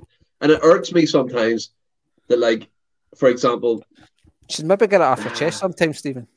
Yeah, I'm gonna I'm going to get off the chest because it hurts me sometimes that people in the media, people who hold high authority in football, pretend to know what that feels like no one knows unless you're from this country how much adversity you face as a certain individual. He's stuck with Celtic after being threatened to be shot. He's stuck with Celtic, partial bombs through his letterbox, bullets through his post, death threats on a monthly occasion. And yet, in 10 season, we all know it went fucking shit, right? And we all said in this podcast we wanted him out. 100% we said it. You can go back and listen to what we said. But wasn't it personal you, though? It was for the yeah, club. Uh, yeah. After you finish that, you parked out the one side. You cannot underestimate how much this individual loves Celtic Football Club, and I hope he knows it 100%. because hmm. I don't like to see him in the press, and I don't like to see these videos of him drinking and being held back and all that stuff because that's not Lenny that we know. We know Lenny is the guy who fights what he believes in, and that's what he should always stay. And I hope he gets back to that. And I hope he knows he's still valued and respected by us at Celtic and our support fan base. Even though there's a minority that was still boo him or tell him not to come to the club, which is totally fucking pathetic in my opinion. The guy's an absolute legend. And he will forever be a legend.